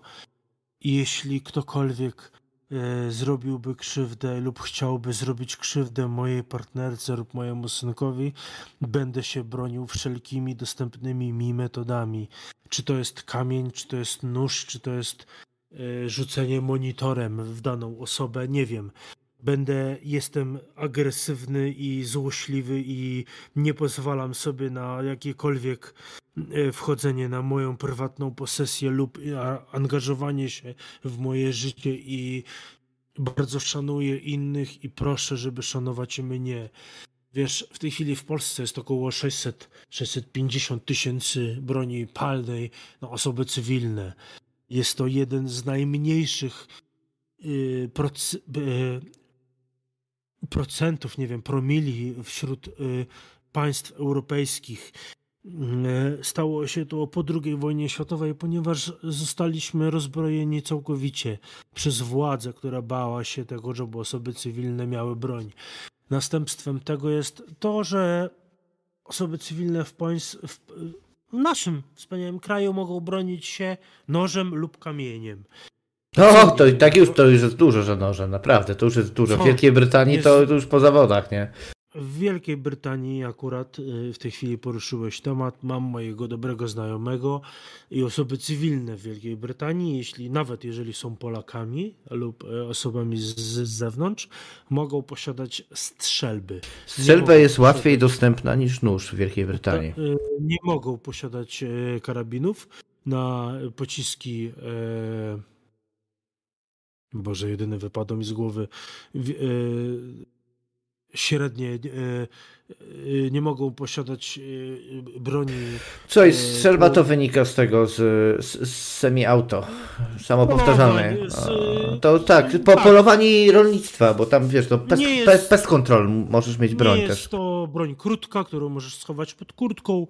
Jest to broń długa, którą możesz posiadać do obrony miru domowego i tak dalej. Ale to jest tylko jakby odstępstwo. Co nas obchodzi Anglia, jak żyjemy w Polsce? Dokładnie. E, w Polsce jest przejebane. Jeśli użyjesz noża do obrony miru domowego i ktoś napadnie ciebie w domu i zadźgasz tego kogoś nożem, zostaniesz e, wstrącony do aresztu i będziesz miał wszel... prokurator postawi ci wszelkie możliwe Eee, zarzuty.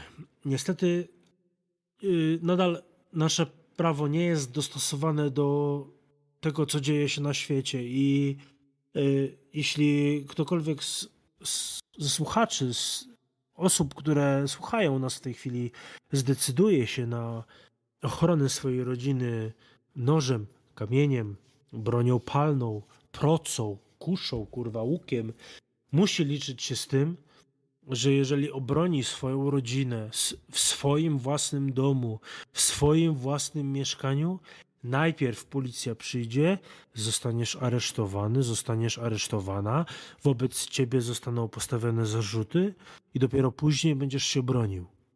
Najpierw zostanie ci zabrane pozwolenie na broń palną, na wszystko co masz, zostanie ci zabranie, zostanie ci anulowane, dopiero później względem postępowania będziesz się bronił. Jest, podejście, jest to niedorzeczne.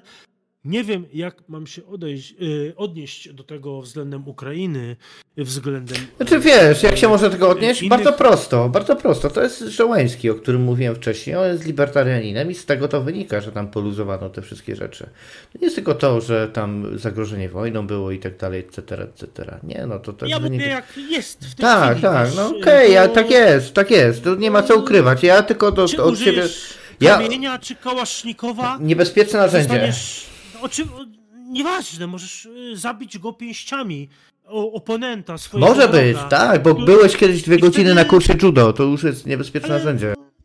Ale to jakby nie ma znaczenia, jeżeli y, uszkodzisz kogoś w swoim domu prywatnym, osobistym, mieszkaniu, w boku, kurwa, w garażu, najpierw zostaniesz aresztowany, najpierw zostanie ci zabrane wszelakie narzędzia, których użyłeś, Potem zostaną ci postawione zarzuty, zostanie twój dom przeszukany, zostaniesz zbesztany, zostaniesz postawiony e, pod zarzutami, zostaniesz. E, Słuchaj, innymi słowy, będziesz potraktowany jak kryminalista, nawet jeżeli wielokrotnie, jeżeli, jeżeli będziesz miał nagranie, że kasujesz wielokrotne, wielokrotnego recydywistę, który próbuje gwałcić twoją żonę albo to zrobił.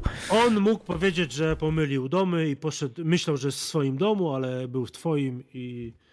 No dobra, no to tak jest, tak jest, tak jest. Ja powiem tylko tak, tyle. To jest, takie jest prawo w Polsce. I... Do tego tematu wrócimy, czekaj, do tego tematu wrócimy na pewno. Poszliśmy daleko w dygresję. I to owszem, ma konsekwencje.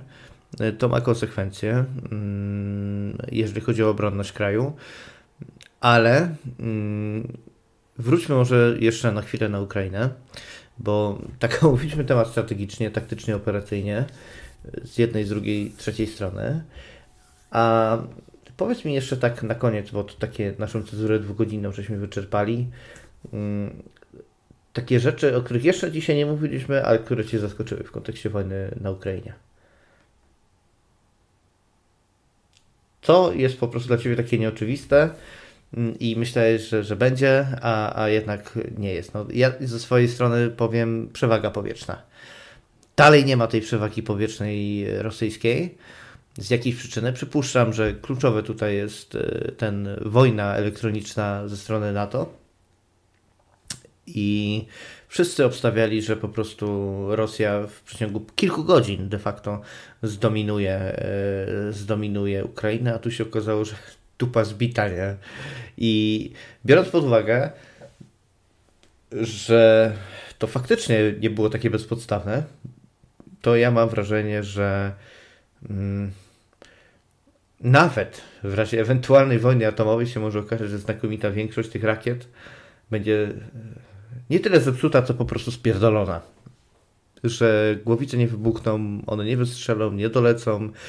E, jakiś czas temu, wczoraj czy przedwczoraj, e, Potrzeba wrzucał zdjęcie rakiety Toczka, e, czyli kropka, takiego poprzednika Iskandera, powiedzmy, mm, który leciał, se leciał i nie wybuchł. No i jak spra sprawdzałem, czy to na pewno jest toczka, to znalazłem w cholerę tych zdjęć, to są stare rakiety, owszem, ale w cholerę tych zdjęć rakiet, które nie, no, nie eksplodowały, zwyczajnie. Później Iskandery, nie Iskandery, jest strasznie dużo niewypałów, jeżeli chodzi o te wszystkie e, środki artyleryjskie. No to jest jakaś poracha zupełna. I teraz wyobraź sobie sytuację, czy taki kraj będzie chciał ryzykować e, wojnę atomową.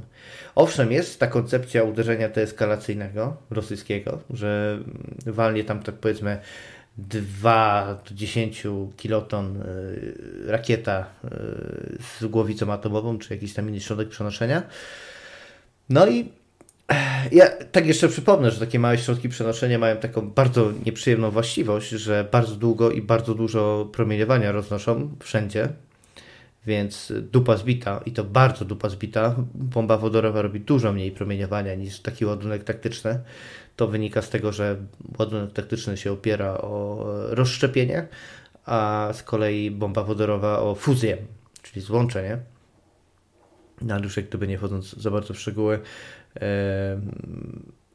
jest, co by było w sytuacji, w której Rosjanie przekonani o tym, że teraz robimy uderzenie deeskalacyjne, wypuszczają Iskandera.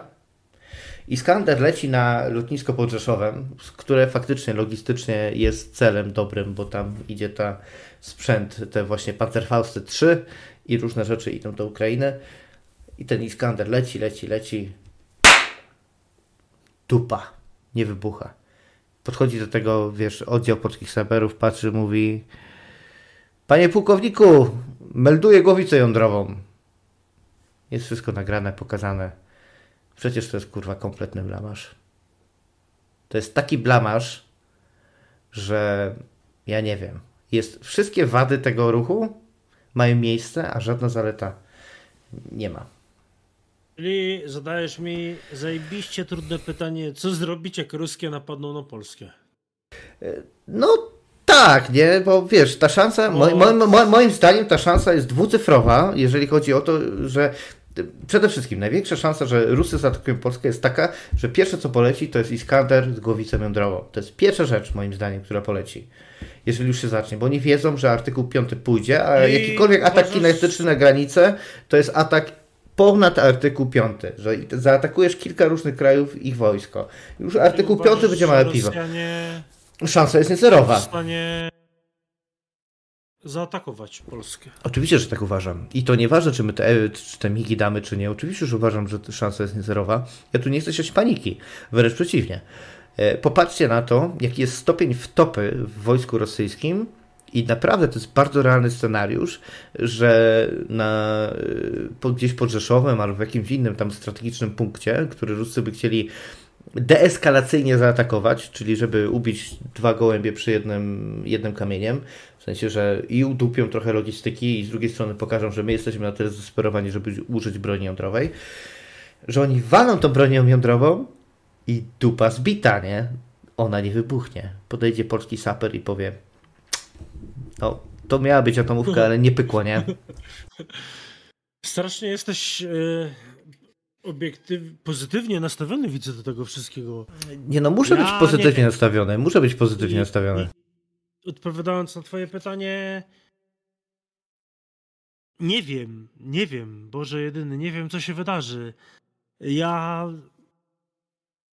może odpowiem w ten sposób. Chciałbym, żeby każdy z nas był.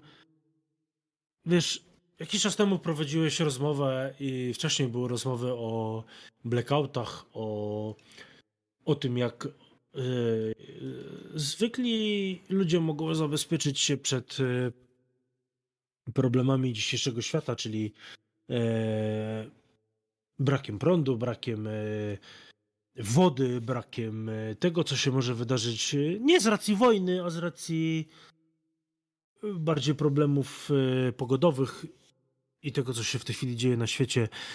I myślę, że kluczem do w tej chwili dla nas, dla osób cywilnych, dla osób prywatnych, jest to, żeby każdy z naszych pysznych słuchaczy miał apteczkę dobrze wyposażoną, miał krople do przemywania oczu, miał opatrunki, miał gazy, miał e, bandaże, jeśli stać was i chcecie i możecie, e, sprawdźcie jak stosować stazę, czyli jak y, używać opaski uciskowej i poczekajmy, co się będzie działo dalej. No. Myślę, że to twoje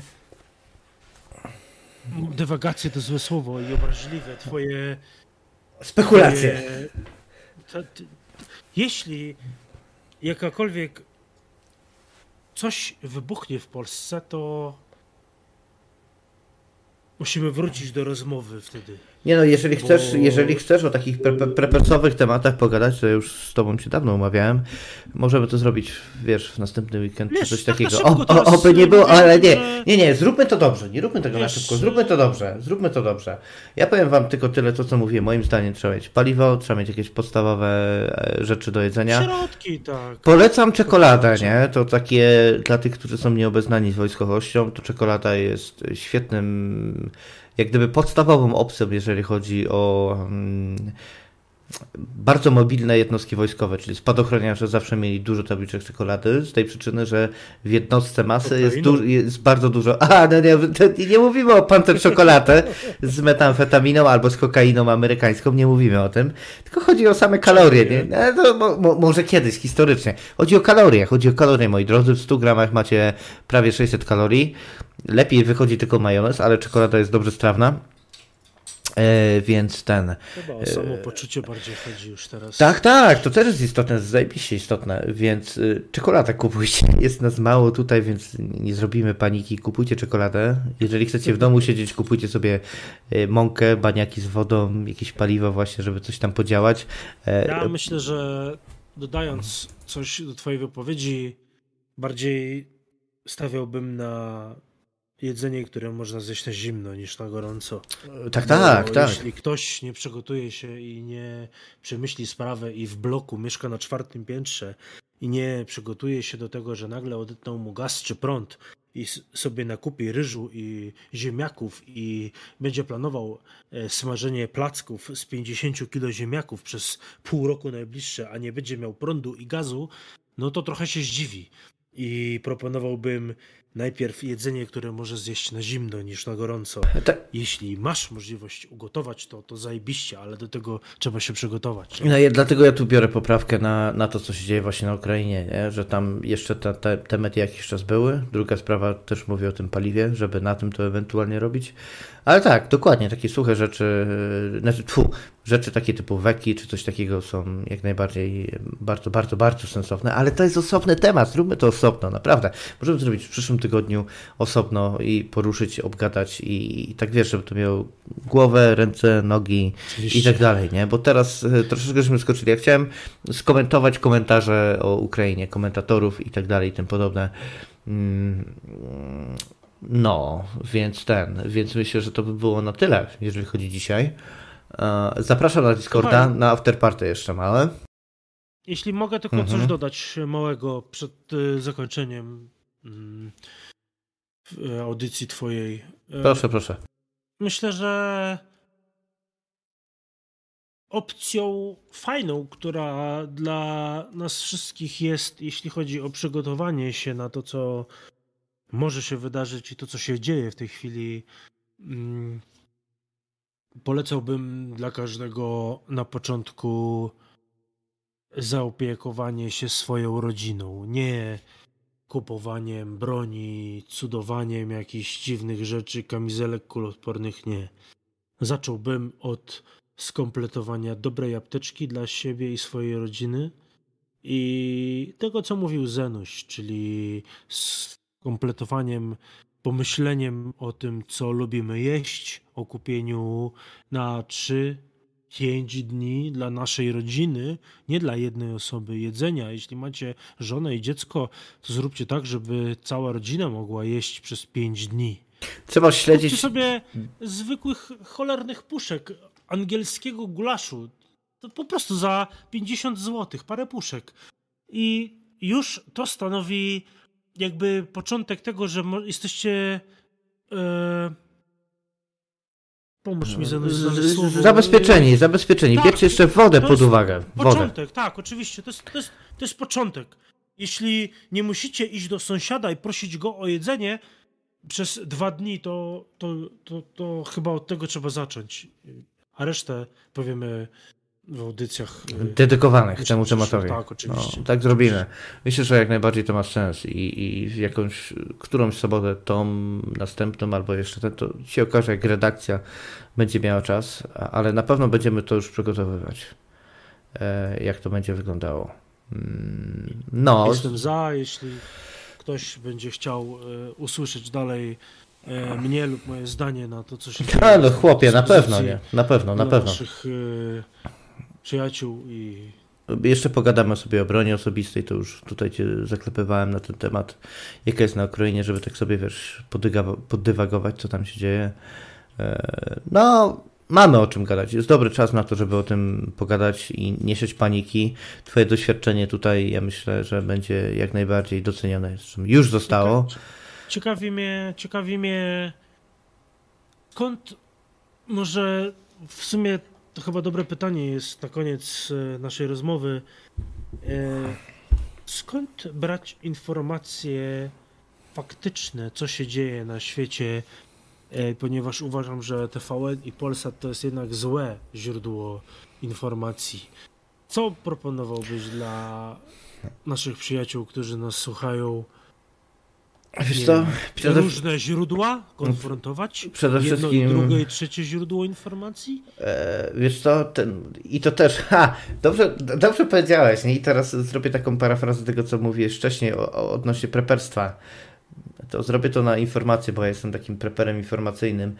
Czas na to, żeby się przygotować e, na konflikt informacyjny już minął.